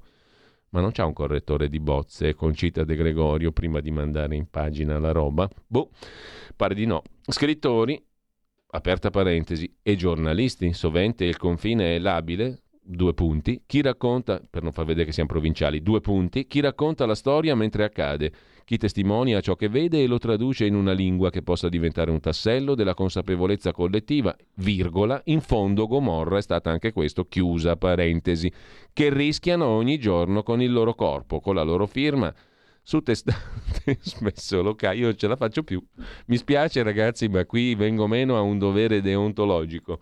La rassegna stampa è monca perché io non ce la faccio più a leggere una roba scritta così, peraltro da par suo, da Concita De Gregorio, in prima pagina sulla Stampa di Torino, povera capitale sabauda, mentre sempre dalla prima pagina della Stampa c'è Caterina Soffici che si occupa della figlia di Giorgia Meloni. Mia figlia non vi riguarda, ha detto la Presidente. Ma sbaglia, corregge Caterina Soffici. Mia figlia l'ho portata a Bali, ho il diritto di fare la madre come ritengo, non vi riguarda. Vero, commenta Caterina Soffici, queste erano le parole di Giorgia Meloni. Anzi, verissimo. È giusto o sbagliato portare la figlia di 6 anni al G20 e all'altro capo del mondo? Insomma, Giorgia Meloni sbaglia a dire che sua figlia non riguarda tutti noi. Riguarda e come tutti noi. Mentre il condono è un regalo ai criminali, dicono 5 Stelle, PD, Terzo Polo, una levata di scudi dopo che ieri la Stampa ha anticipato le possibili misure che vanno oltre la rottamazione delle cartelle sotto i 1.000 euro. L'ondata di condoni, che a fronte di un pagamento a rate degli arretrati consentirebbe agli evasori di evitare i processi, scatena la rivolta delle opposizioni. C'è il buongiorno di Mattia Feltri che una volta di più dimostra quanto è cretino Matteo Salvini. Sentite un po', un ragazzo che balla. Chi balla? Uno che ha ritratto, che ha messo in pagina, che ha buttato sui social, Salvini. Il razzismo è un pregiudizio. Il pregiudizio mi ha afferrato alla gola quando Matteo Salvini ha preso un video da TikTok e l'ha postato su Twitter. Si vedono 2 ragazzi immigrati, probabilmente nordafricani, scavalcare i tornelli della metropolitana di Milano, sbeffeggiarne un dipendente e prodursi in un balletto. 2 cretini li ha definiti il nostro vice premier. Sì, 2 cretini, ho pensato per 5 secondi, quelli del mio pregiudizio un po' razzistello. Poi ho visto il video e il pregiudizio è volato via. Al soffio di passi di danza che erano uno spettacolo di coordinazione e di esibito buon umore. E chiusa lì. Sono solo 2 ragazzi allegri e il solito Salvini, ho pensato. Ma pensate quanto è scemo Salvini, che pubblica dei video nei quali si dimostra che erano solo 2 ragazzi allegri. E li pubblica lui sulla sua pagina, hai capito? Ci fa anche la figura del doppio cretino. Ma poi Salvini ha raddoppiato su TikTok, illustrando alla coppia il dovere civico di pagare il biglietto e quello della buona creanza di rispettare chi lavora. E uno dei 2 ha risposto con un video da candidare agli Oscar del nostro pregiudizio. Avrà 16-18 anni, pelle scura, capelli neri e ricci, una bella faccia, un accento alla Gino Bramieri che dice gente con la E chiusa e perché con la E aperta. Buonasera, dice il ragazzo. Innanzitutto il biglietto io ce l'ho, anzi ho la tessera, anzi il biglietto io ce l'ho, anzi ho la tessera, dice il negro, la pago tutti i mesi. Sì, è chiaro che questa è ironia, amici, questa è ironia. È chiaro o no? È sufficientemente chiaro o lo devo ribadire? Io il biglietto ce l'ho, dice quello lì, la pago tutti i mesi la tessera, e col mio video non volevo mancare di rispetto a nessuno ma strappare un sorriso agli italiani. perché magari qui gli italiani sono felici, ma all'apparenza anzi, dentro di sé sono sempre tristi, e vorrei portare felicità a tutte le persone. Ecco, temo che sia così, conclude. Per fortuna che esiste Mattia Feltri. Siamo vecchi, siamo spaventati, viviamo di pregiudizio e di sospetto, siamo tristi e abbiamo obbligato un ragazzo che balla a tirar fuori le prove della sua gioiosa perfezione. Il ragazzo che balla saltando il tornello della metropolitana e facendo beffa al dipendente dell'ATM, al controllore, è un ragazzo gioioso, e Salvini non ha capito proprio un cazzo, ma un cazzo di niente ha capito Salvini, ma non capisce mai niente quello lì. Ma come fa a non capire niente e a continuare a fare il ministro? Ma è una roba da matti, un ragazzo che balla. Lasciamo con ciò la prima pagina della Stampa di Torino e andiamo finalmente, dopo tante balle, alla Verità. Quid est veritas? Qui c'è un punto di domanda perfino inutile, perché la verità per definizione ce la racconta lei, la verità, no? Quid est veritas, punto di domanda, buttatelo via, amici della Verità. Guerra mondiale rinviata, la sinistra è delusa, è il titolo d'apertura. E poi Meloni non sbaglia una mossa a Bali, allora la criticano perché ha portato la figlia. Francesco Borgonovo in taglio alto intervista Alessandro Colombo, professore di relazioni internazionali all'Università di Milano, ha appena pubblicato per Raffaello Cortina un saggio che secondo Borgonovo è uno dei più densi e rilevanti degli ultimi anni. Si intitola Il governo mondiale dell'emergenza e si può dire che sia un libro sull'evoluzione dell'ordine liberale che mostra come si sia passati dall'ottimismo della fine della storia all'inquietudine dell'Occidente che affronta un'emergenza dopo l'altra. Pagina 7 c'è la conversazione di Francesco Borgonovo con il professor Alessandro Colombo. L'Occidente bolla i nemici come virus in agguato o fascisti venuti dal passato, dice il professor Colombo, intervistato appunto dal vice direttore della Verità. Ormai raccontiamo il mondo in modo soltanto ansiogeno, dice Colombo. La guerra in Ucraina fa paura perché entrambe le parti hanno perdite e non ci eravamo abituati. Professore, la prima domanda. Iniziamo dall'abbattimento del muro di Berlino, di cui giorni fa abbiamo ricordato l'anniversario. In quei giorni dell'89 il nuovo ordine mondiale inizia a dispiegarsi. Che visione del mondo si affermò in quel periodo? Si parte da lì, vi leggete poi tutta l'intervista a pagina 7. Mentre sempre dalla prima pagina della Verità, l'Italia non molla, le ONG violano le regole, le parole del ministro Piantedosi in Parlamento. Silvana De Mari, l'Alzheimer è l'ultima scusa per l'eutanasia degli anziani, invece il morbo si può combattere. Alessandro Rico, più vaccini meno morti, i dati dicono altro. Il confronto fra diverse nazioni semina parecchi dubbi. E poi ostaggi dell'Asia, adesso mancano 2500 farmaci e la situazione peggiora la penuria denunciata dalla Verità un anno fa. Ora mancano 1500 farmaci in più. La politica cerca di dare la colpa ai cittadini, la realtà è che la produzione dei principi attivi si è spostata in Cina, di cui siamo ostaggi, e in India, di cui siamo ostaggi, e noi restiamo a secco. L'idolatria per rendere accettabile l'inaccettabile, invece, è il titolo del pezzo firmato da Il Pedante. Medico, ricercatore e direttore sanitario del Galeazzi di Milano, il dottor Pregliasco è più noto al vasto pubblico come onnipresente esperto di Covid. Con ciò lasciamo la prima pagina della Verità, andiamo a Libero. Libero mette in prima pagina le dichiarazioni di Giorgia Meloni su sua figlia. Mentre torno a casa, dice il premier italiana, dalla 2 giorni di lavoro incessante per rappresentare al meglio l'Italia al G20 di Bali, mi imbatto in un incredibile dibattito sul fatto che sia stato giusto o meno portare mia figlia con me mentre andavo via per 4 giorni. La domanda che ho da fare agli animatori di questa appassionante discussione è: quindi ritenete che come debba crescere mia figlia sia materia che vi riguarda? Vi do una notizia, non lo è. Ho il diritto di fare la madre come ritengo e ho diritto di fare tutto quello che posso per questa nazione, senza per questo privare Ginevra di una madre, scrive Giorgia Meloni e riporta in prima pagina Libero, che apre peraltro con un altro titolo a proposito di madri. La mamma dei comunisti è sempre incinta, sulla stessa questione, attaccano la Meloni sulla figlia. I giornali di sinistra criticano il premier italiana perché porta al vertice di Bali anche la sua bimba piccola A. Le presunte femministe la sfottono, lei le stronca, come Cresco Ginevra non è affar vostro. E sempre dalla prima pagina di Libero vediamo un po' i missili sulla Polonia, abbiamo già visto, in Iran sta scoppiando la rivoluzione anti-Islam, barricate in strada e folla in marcia, se ne occupa Maurizio Stefanini, è stata eseguita in Iran la seconda condanna a morte per le proteste scoppiate dopo la morte di Mahsa Amini, ed altre ne sono state irrogate, mentre il regime sostiene di avere arrestato agenti francesi e israeliani che stanno istigando i manifestanti.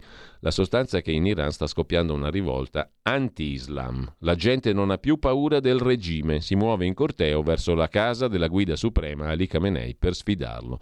Un bacio, questa bellissima foto, diventa bellissima proprio per il significato che ha, sta diventando il simbolo della seconda rivoluzione iraniana, scrive Libero con Maurizio Stefanini.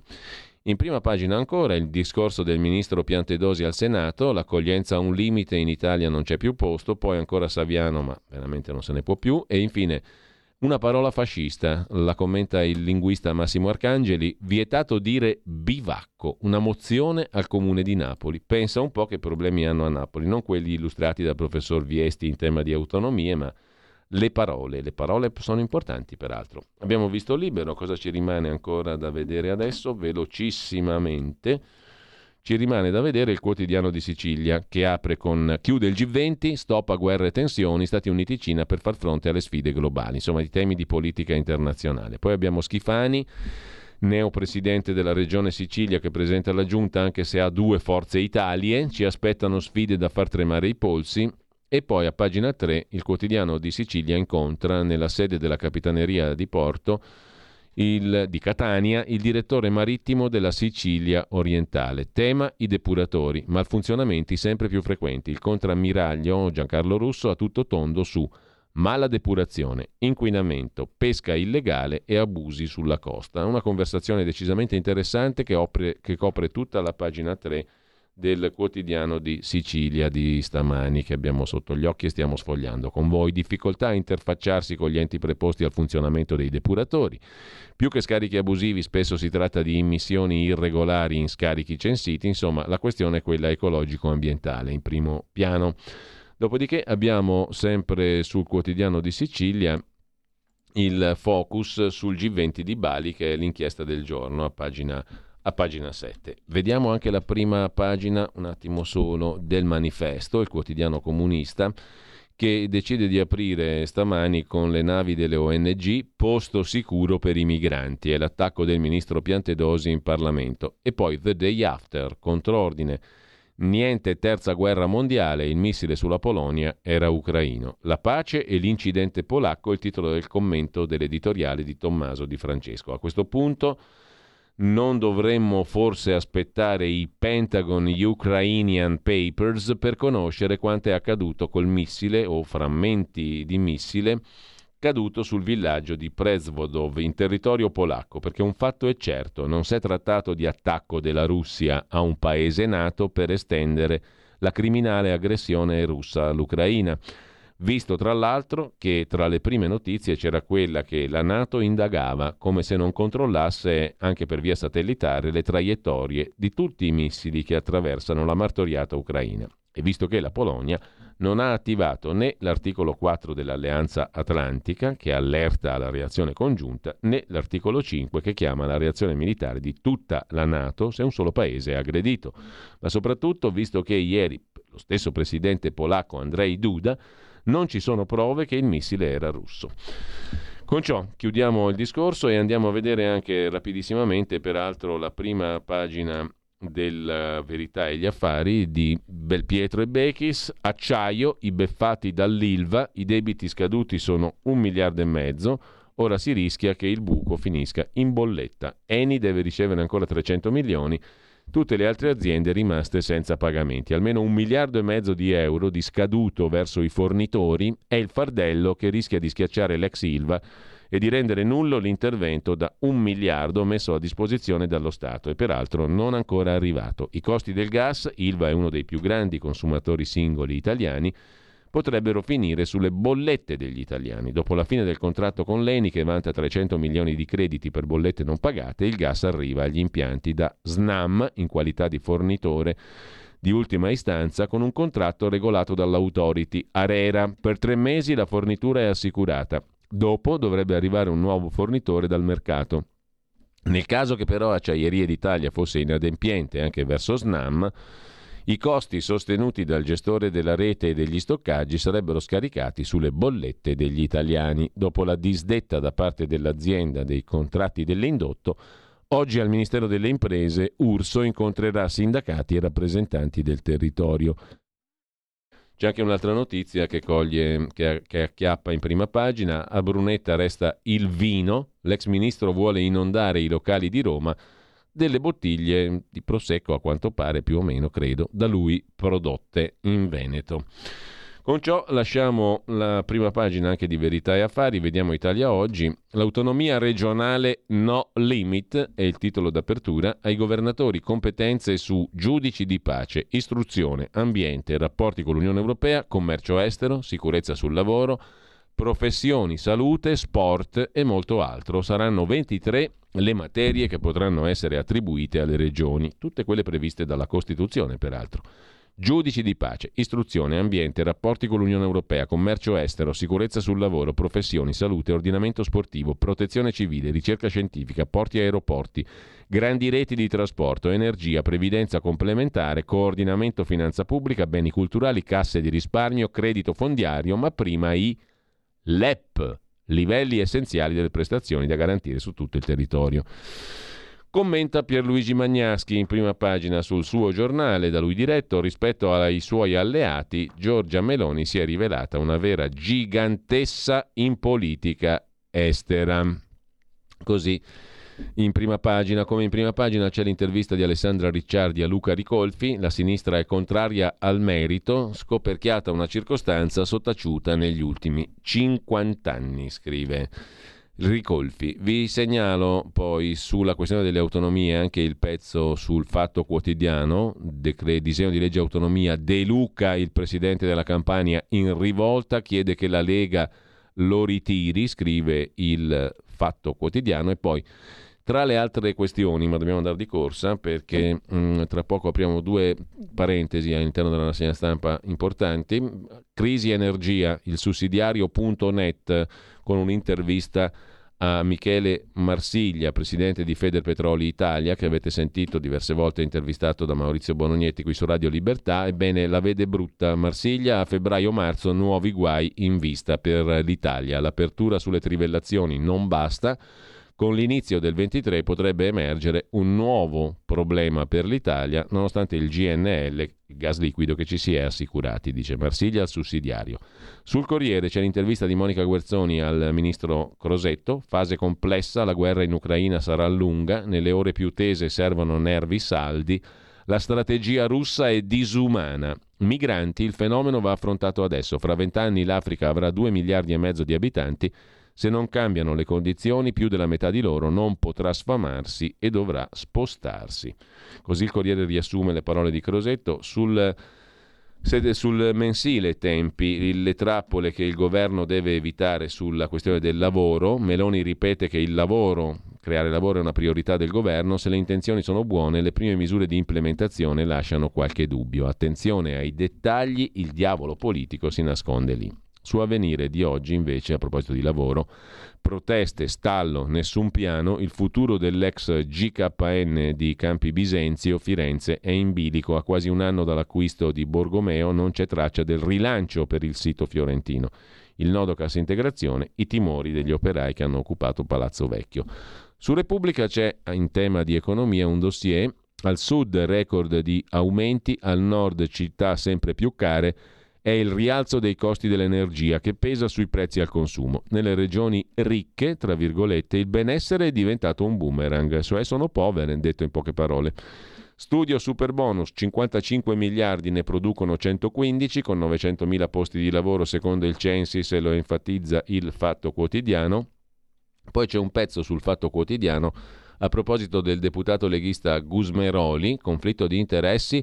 ex revisore dell'ENI, va a presiedere le attività produttive. Fino a 4 mesi fa lavorava con la Versalis. Fino a 4 mesi fa sedeva nel collegio sindacale del più grande gruppo petrolifero italiano. È il nuovo presidente della Commissione Attività Produttive, salviniano, molto caro a Matteo e al gruppo petrolifero, scrive Il Fatto Quotidiano. Mentre Grillo rassicura Onorato, la vicenda emerge dall'inchiesta della Procura di Milano. Beppe Grillo che rassicura Onorato della Moby, armatore. Ho convinto io Toninelli. Mister Moby chiede a Grillo, accusato di traffico di influenze, di interessarsi dei marittimi. L'ex ministro Toninelli dice sicuro di volerci muovere, è amico di Renzi. Una storiaccia che emerge dalle inchieste di Milano. Debito pubblico di regioni ed enti locali cresciuto a quota 88 miliardi, anzi diminuito, ma quello delle regioni è aumentato. Lo testimonia truenumbers.it. Ci fermiamo qua, adesso un attimo soltanto, e poi apriamo una parentesi a proposito di una questione molto interessante in tema di rapporti e di interessi fra giustizia e politica.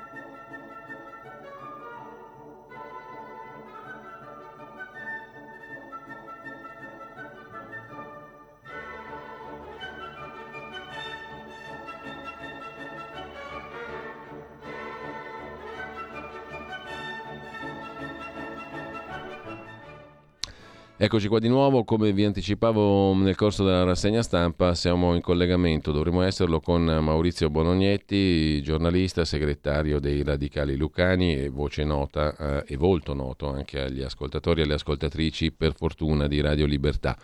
Buongiorno Maurizio, grazie per essere con noi.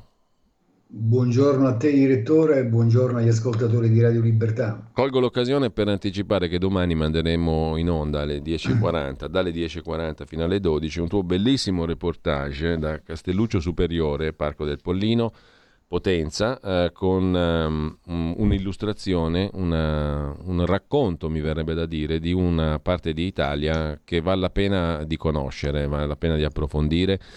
E nel tuo servizio di un'ora e 20 non c'è solo il sindaco col quale avevamo parlato, anche di carenze dei medici di base e di assistenza sanitaria, che è un tema enorme che riguarda tutta Italia, tra l'altro. Certo. Come abbiamo anche sottolineato stamattina, 700.000 persone senza medico di base in Veneto. E la questione veramente riguarda tutto il paese, e ne usciremo migliori, era la parola d'ordine, no? In tema di sanità, soprattutto dopo 2 anni. L'ho sentita anch'io più volte. Allora, questo racconto parte da lì, ma dice tanto altro di questo nostro paese, che rimane pur sempre anche un bel paese, non inteso in senso retorico, ma proprio perché è fatto anche di cose molto belle, e le scoprirete ascoltando e vedendo, perché potete vedere anche, ve lo raccomando, sul canale televisivo 252 o semplicemente dal sito di Radio Libertà c'è la possibilità, e dalla app, di vedere, perché la parte visiva e la parte video è molto bella del servizio fatto da Maurizio domani su Castelluccio Superiore e su tanto altro dell'Italia, quella bella, perché c'è anche del bello. Questo è anche uno dei motivi per cui consiglio caldamente di vedere il video reportage, o per chi non può al limite di sentirselo, perché anche quello genera emozione, oltre che conoscenza. Quindi domani dalle 10.40 alle 12.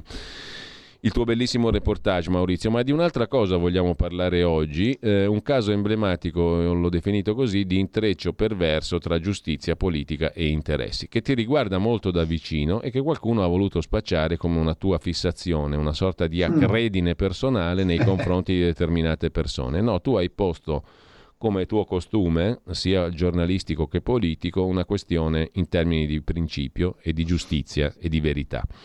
Vogliamo in pochi minuti, questo è il tuo terribile compito, Maurizio, riassumere questa storia che secondo me è davvero emblematica, ne abbiamo parlato anche altre volte, però partiamo dall'inizio e cerchiamo di capire che cosa vuol dire nel caso specifico e perché parliamo di intreccio perverso tra giustizia politica e interessi, facendo proprio il passo passo, no? Per arrivare fino a un articolo pubblicato l'altro giorno sul Quotidiano del Sud a proposito di questa vicenda che riguarda magistratura, un magistrato, politica e interessi. In che modo? Tu l'hai denunciato fin dall'inizio, adesso ti vieni tacciato di essere uno che per accredine, per quasi fissazione personale, ha preso certe posizioni. E però invece le domande che tu ponevi rimangono senza risposta sostanzialmente, questo è il punto. Allora, facci capire bene a tutti di che cosa stiamo parlando, Maurizio. Beh, intanto grazie Giulio, grazie a te, grazie a Radio Libertà davvero per questo spazio. Ma io, se me lo consenti, così ci apriamo un po'. Io partirei da qui, perché da qui secondo me che bisogna partire. Io partirei da una citazione del buon Piero Calamandrei, che diceva, parlando di magistrati: è arduo codificare l'indipendenza, occorrono certo la terzietà e l'imparzialità, ma occorre anche che terzietà e imparzialità siano assicurate sotto il profilo dell'apparenza. Il giudice, ad esempio, dovrebbe consumare i suoi pasti da solo. Io non so ora se voglio sposare o meno questo, che per qualcuno potrebbe... Qualcuno potrebbe ritenere un eccesso di Calamandrei sul consumare i pasti da solo, ma il senso di questo intervento di Calamandrei mi è abbastanza chiaro, così come mi è abbastanza chiaro quello che per esempio nel 2022 in una delibera il CSM diceva, la delibera 3627 2022 che riguarda il rapporto di parentela con esercente la professione forense, bisogna stare attenti perché diceva il CSM può determinare un appannamento dell'immagine di corretto esercizio della funzione. Allora andiamo al dunque. Intanto io, lo hai detto tu, ma ci tengo a ribadirlo, mi sono occupato di più di una situazione di incompatibilità ambientale riguardante quella che secondo me era una situazione di incompatibilità ambientale o questioni magari anche di opportunità nel permanere in certe sedi, in certi tribunali, in certe procure della Repubblica di alcuni magistrati.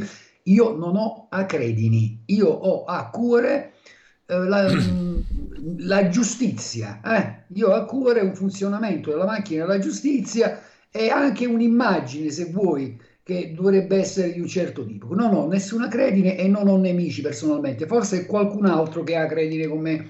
Allora succede che nel 2012, perché vorrei iniziare da lì, sì. Io racconto che si presenta presso il nucleo operativo ecologico dei Carabinieri un avvocato, l'avvocato Marisa Clemente, 22 giugno 2012, l'avvocato Marisa Clemente si presenta dai Carabinieri e in quella sede, non lo dico io, lo scrivono i Carabinieri in una informativa, dice: sono l'avvocato Marisa Clemente, sono il difensore di fiducia di Castellano Giovanni e sono la moglie del dottor Salvatore Colella. Qual è il problema? Qui non parliamo di reati, però insomma io, a iniziare da qui, ho per esempio chiesto al CSM: scusate signori, a voi sembra normale, va bene che dai Carabinieri si presenta la moglie del dottor Salvatore Colella, che in quel momento era in servizio presso la Procura della Repubblica di Potenza, procura che aveva messo... Magistrato. Che aveva messo sotto inchiesta il Castellano Giovanni, che poi si ritrova difeso a un certo punto dalla moglie del dottor Colella. È tutto normale? Va bene così? O ci sono per caso situazioni di incompatibilità che il CSM dovrebbe valutare? Ecco, ti fermo un attimo, Maurizio. Allora, 2012, l'avvocato Clemente si presenta dai carabinieri e dice: sono difensore di un inquisito. Esattamente. Tal Castellano Castellano Giovanni. Chiariamo perché io e te, no, per me e per te, noi mica stiamo dicendo che l'avvocato Clemente non deve fare il suo lavoro, certo. Noi mica stiamo dicendo che il Castellano non aveva diritto alla migliore difesa possibile, ma ci mancherebbe, noi siamo persone che hanno a cuore la civiltà giuridica di un paese, però hanno a cuore anche altre cose. Scusami, allora, Giulio. No, era per far capire anche a chi non fosse, diciamo, addentro alla questione, ma è molto semplice, è lampante, è lineare. L'avvocato Marisa Clemente si presenta dai carabinieri, dice: sono il difensore di Giovanni Castellano, inquisito, e moglie del magistrato Colella, il quale è il magistrato che inquisisce il soggetto da lei difeso, giusto? Esattamente. Partiamo da lì. No. Il soggetto viene inquisito da colleghi del dottor Salvatore. Sì, dalla stessa procura, dalla stessa procura in cui il dottor Salvatore Colella prestava servizio. Tra l'altro credo che in quel momento anche il dottor Salvatore Colella si occupasse di reati ambientali, perché questa era un'inchiesta riguardante reati ambientali. Ecco, passo successivo. Tu ti occupi di questa questione non dal punto di vista della credine verso qualcuno, ma ti occupi di questa questione dal punto di vista della citazione che facevi prima di Calamandrei, cioè dal rispetto, assolutamente non della legge, perché qua alla fine, diciamo, ma anche del fatto che bisogna garantire, diciamo così, la trasparenza e l'indipendenza, no? E l'assenza di conflitti di interesse. E io direi proprio di sì, secondo me sarebbe opportuno. Come si dipana la vicenda per arrivare fino ai nostri giorni, e all'articolo? Devo necessariamente fare sintesi, perché sennò veramente rischiamo di fare nulla. Abbiamo 4 minuti per ora. Poi succede che a un certo punto il dottor Salvatore Colella conduce un'indagine e mette sotto inchiesta il presidente della giunta regionale di Basilicata, Marcello Pittella, che finisce agli arresti domiciliari. A un certo punto, come ricorderai perché l'avrei seguita la vicenda, il presidente della giunta regionale di Basilicata si dimette,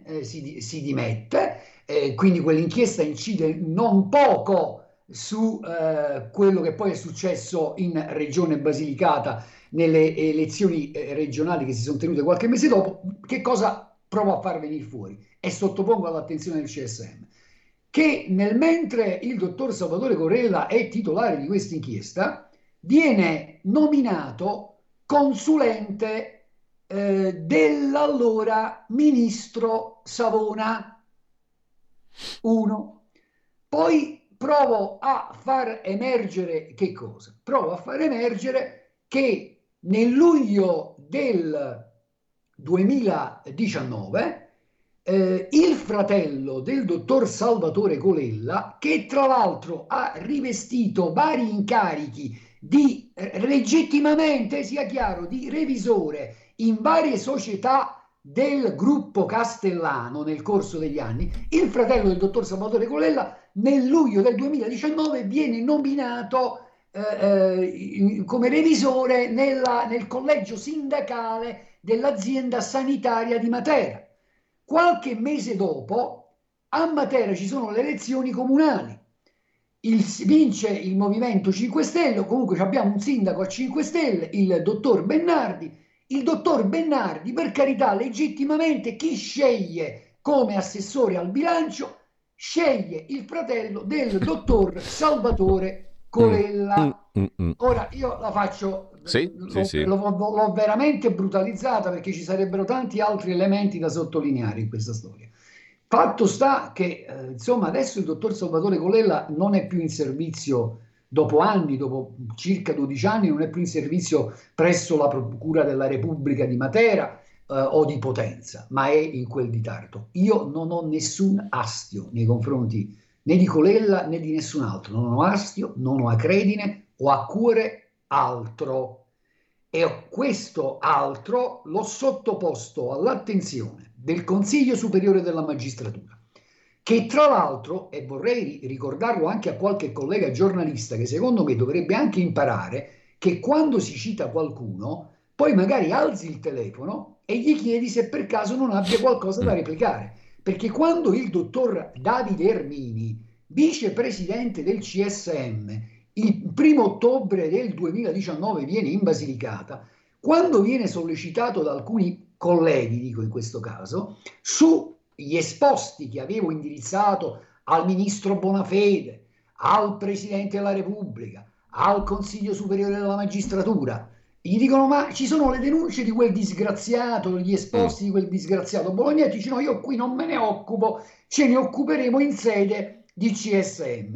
E io dissi: sarebbe anche ora che il CSM decidesse di occuparsene, così come in quel periodo, vorrei ricordarlo e poi davvero chiudo e mi taccio, e taccio, ho sollevato una questione piuttosto singolare, perché il Movimento 5 Stelle nel corso delle elezioni regionali del 2019, che cosa fa? Anticipa i nomi di coloro che avrebbero ricoperto la carica di assessore nel caso di vittoria del Movimento 5 Stelle, dice: cari cittadini lucani, questi saranno i nostri assessori, pubblica un manifesto, mette le foto, mette le note biografiche, arrivati a colui il quale avrebbe dovuto ricoprire la carica di assessore alla sanità. Che cosa fa, caro Giulio, il Movimento 5 Stelle? Dice: l'assessore alla sanità sarà un magistrato in servizio presso il Tribunale di Potenza. Maurizio, la pennellata, l'affresco che hai dato per rapide pennellate, rapidissima, ma abbiamo modo poi di ritornarci sopra con comodo, credo sia interessante per chi è all'ascolto. Per ulteriormente documentarsi, ricordo la pagina Facebook di Maurizio Bolognetti, il canale YouTube e i 2 link che abbiamo messo anche nella nostra pagina su Radio Libertà su Facebook. Ma abbiamo modo di risentirci, Maurizio. Per ora bastino queste pennellate in tema di giustizia, politica, interessi e intrecci perversi. Perversi sotto il profilo anche non solo semplicemente penale, perché non è che tutto il mondo ruoti intorno al codice penale, ma diciamo la democrazia è una cosa importante che va ben oltre il codice penale.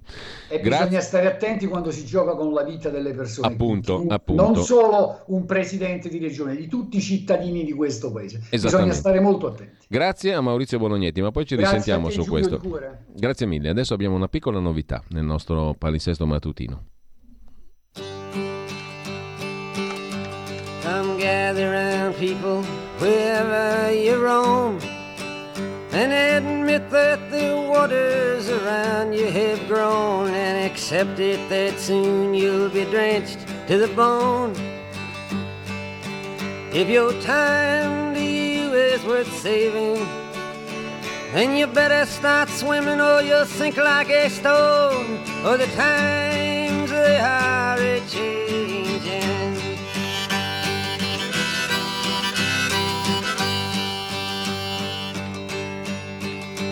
Some writers and critics who prophesize with your pen and keep your eyes wide, the chance won't come again. Allora, ci doveva essere anche una sigla apposita sulla base di questo celeberrimo pezzo di Bob Dylan, The Times They Are Changing, che, detto per inciso, vi invito a riascoltare e a rileggere perché il testo, secondo me, è ancora attuale.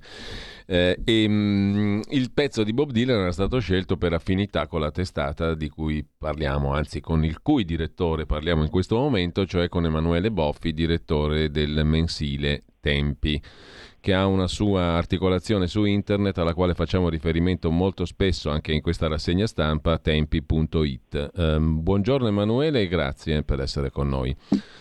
Buongiorno a voi e grazie per l'invito. Mi piace anche il fatto che possiamo mantenere una certa periodicità, cioè torneremo a risentirci ogni settimana per fare un pochino il punto della situazione. Allora dico subito che la sigla non è partita perché mi sono reso conto di essere vittima di una prigionia, di essere prigioniero del passato, perché io concepivo ancora Tempi come settimanale. È diventato un mensile. Un mensile. Abbiamo cambiato periodicità da un po' di tempo e quindi non siamo più in edicola come settimanale, ma siamo in abbonamento con mensile e poi, come hai detto, abbiamo questo sito con cui seguiamo l'attualità. Ecco, io ho fatto fare la sigla sulla base del settimanale e rischiavo la figuraccia, per cui adesso la rifacciamo come si deve e ti volevo fare la sorpresa è fallita miseramente. Casi della vita, la, vi- La vita è fatta anche di fallimenti, finché sono così forse sono anche tollerabili, ma mettiamola così. La sostanza è quella che conta e io devo dire che mi approvvigiono di notizie, di punti di vista e di approfondimenti dal tuo settimanale, direttore, perché lo trovo particolarmente stimolante, lo dico da lettore. E quindi per questo ti ho chiesto la possibilità di approfondire un pochino gli argomenti della settimana insieme e sono molto felice che tu abbia accettato. Quindi tempi.it, lo ricordo anche a chi ci segue, ma chi segue la rassegna stampa già lo conosce, è un sito molto, molto utile perché secondo me, direttore, voi fornite punti di vista coi quali ci si confronta in maniera produttiva e rispetto al mainstream, una parola che ormai comincio anche a tollerare a fatica perché mi dà fastidio, no? È un luogo comune ormai dire mainstream, però è vero che comunque rispetto all'informazione tra virgolette principale, dominante, chiamiamola come vogliamo, introdurre delle alternative, dei punti di vista diversi è quanto mai salutare, utile, opportuno, e voi lo fate in maniera molto, molto puntuale su tutti i fatti di politica interna ma anche di politica internazionale. Il tuo mensile, direttore, questo mese apre con la foto di Giorgia Meloni e il titolo sarà dura, no? Ecco, siccome voi vi occupate molto dettagliatamente anche, adesso ho visto che avete aggiornato il sito con una serie di altri articoli sul tema della politica internazionale e della geopolitica, ti chiedo subito allora, da che punto di vista secondo te sarà più dura per il governo Meloni? E dal punto di vista invece della geopolitica, appunto internazionale, siamo di ritorno dal viaggio a Bali, qualcuno ha cercato di porre l'accento sulla piccola Ginevra, la figlia, mentre invece mi pare di capire che forse c'è qualcosa di più da osservare di questo G20 a Bali e del ruolo che ha assunto l'Italia. Mi sembra molto interessante invece cercare di fare un'analisi geopolitica e non sulla povera Ginevra. O sbaglio, direttore? No, assolutamente, anzi il fatto che si tiri in ballo la figlia minorenne del Presidente del Consiglio mi sembra veramente una cosa squallida, che è anche un segno del fatto che ormai non si sa più anche bene come attaccarla questo Presidente del Consiglio, perché se siamo arrivati a parlare della figlia ha fatto benissimo Meloni a dire sono affari miei, della mia famiglia, di me, mio marito, come io gestisco mia figlia. Ha assolutamente ragione, non capisco veramente come un argomento del genere possa anche interessare agli italiani, ce ne sono di più urgenti e pressanti in questo periodo. E infatti io credo, appunto, per rispondere anche alla tua domanda, sì, che la sfida per Meloni è molto difficile. Infatti noi abbiamo titolato il numero del nostro mensile Sarà dura, perché ci deve essere, secondo me, questa consapevolezza sia nel governo, e questo mi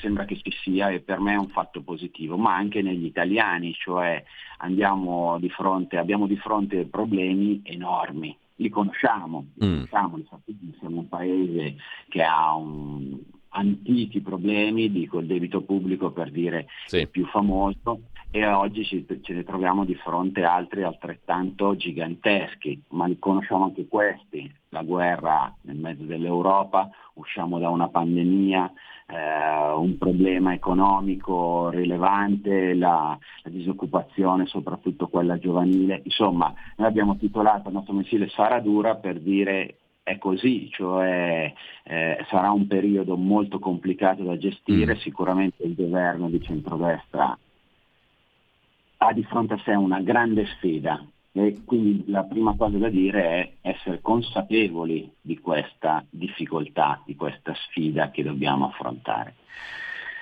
Per quanto riguarda lo scenario internazionale, sì. Ecco, allora, tra l'altro, direttore, tu hai fatto un commento sulla questione dello scontro Italia-Francia, no? Sottolineando che tutto sommato l'Italia e il racconto di un'Italia isolata, disumana, eccetera, non è un racconto veritiero e nemmeno sta in piedi più di tanto, no?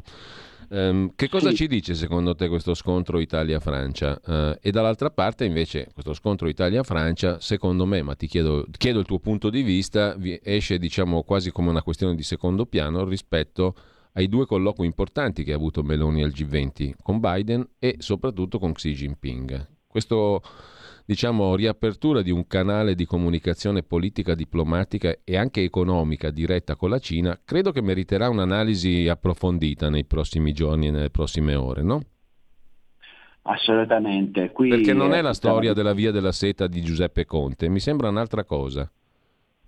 No, anzi, mi sembra che anche su questo io, come mi sembra che hai tu, ho un giudizio positivo, cioè noi dobbiamo essere un governo consapevole del fatto che l'Italia è un grande paese, abbiamo i nostri problemi, sono grandi, sarà dura, come abbiamo detto in precedenza, ma noi siamo un grande paese, quindi noi possiamo sederci al tavolo delle grandi potenze sapendo che non siamo grandi potenze, ma con tutta la nostra dignità e col fatto che siamo un paese che anche è un paese laborioso, che sa lavorare, che ha una sua storia. Per cui questi due incontri, come tu hai detto, con Xi Jinping e Biden sono importanti, ma ci dicono anche che appunto all'esterno le grandi potenze guardano all'Italia e rispettano l'Italia molto di più di quello che noi stessi facciamo nei nostri confronti, o meglio una certa stampa fa nei nostri confronti.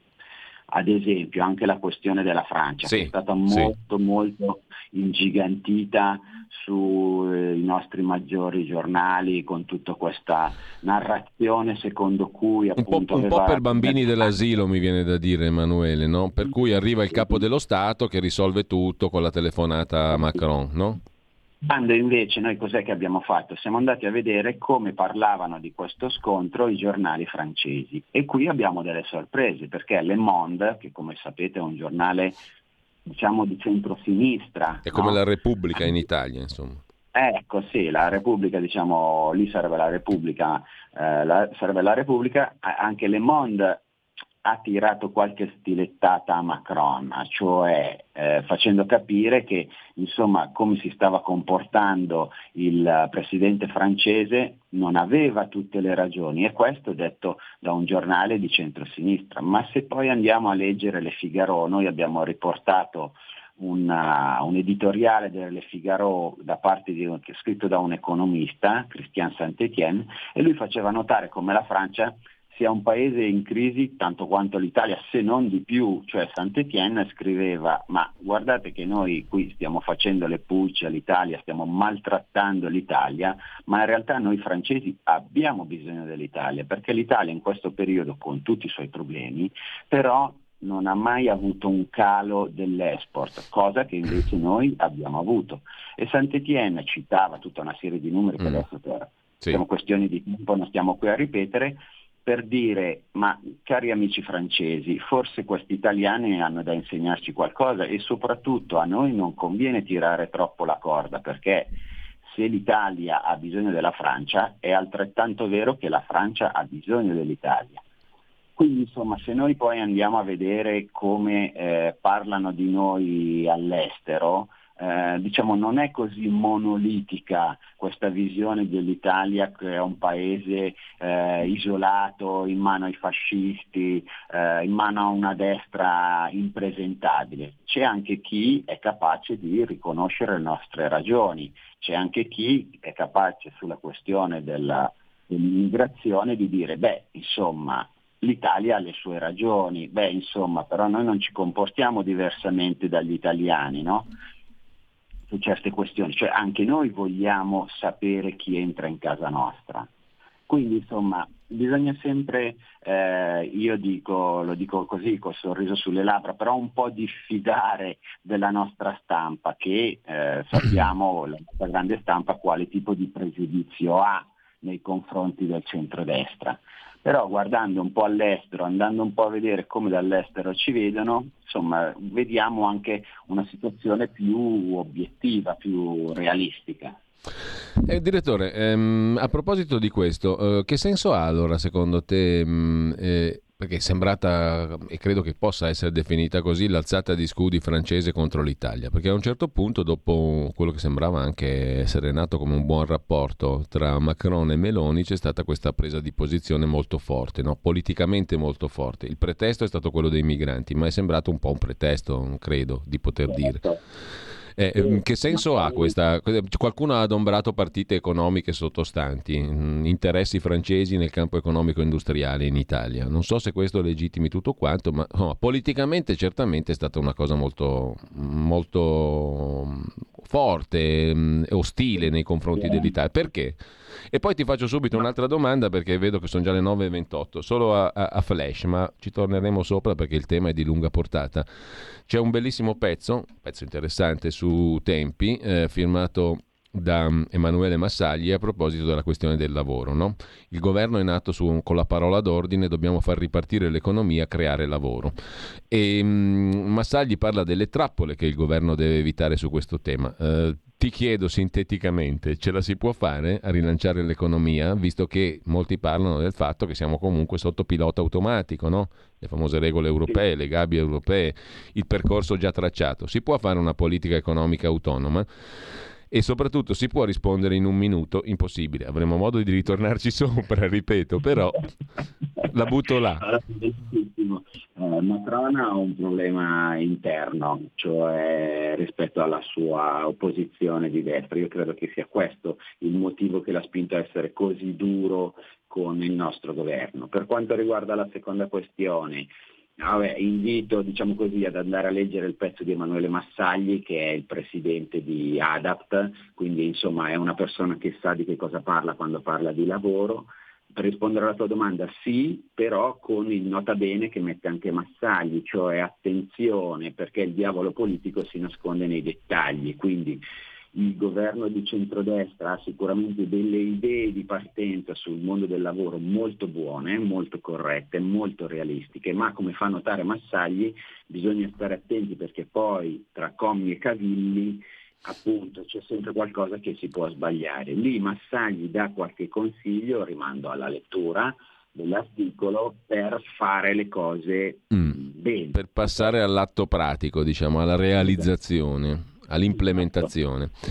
Allora, direttore, abbiamo solo fatto un flash, una serie di flash, avremo modo di ritornare sopra su tante questioni. E quando è che esce il prossimo numero, il mensile? Allora, il numero già adesso è visibile e leggibile per chi è abbonato sul nostro sito. Sì. Il numero esce intorno alla metà del mese, quindi il prossimo numero, cioè quello di dicembre che stiamo preparando in questi giorni, arriverà agli abbonati a metà del prossimo mese. Allora, tempi.it, da lì potete partire anche poi per abbonarvi, per leggere integralmente il mensile diretto da Emanuele Boffi, che avremo il piacere di risentire settimana prossima. Grazie intanto, Emanuele. Grazie a voi, buona giornata a tutti.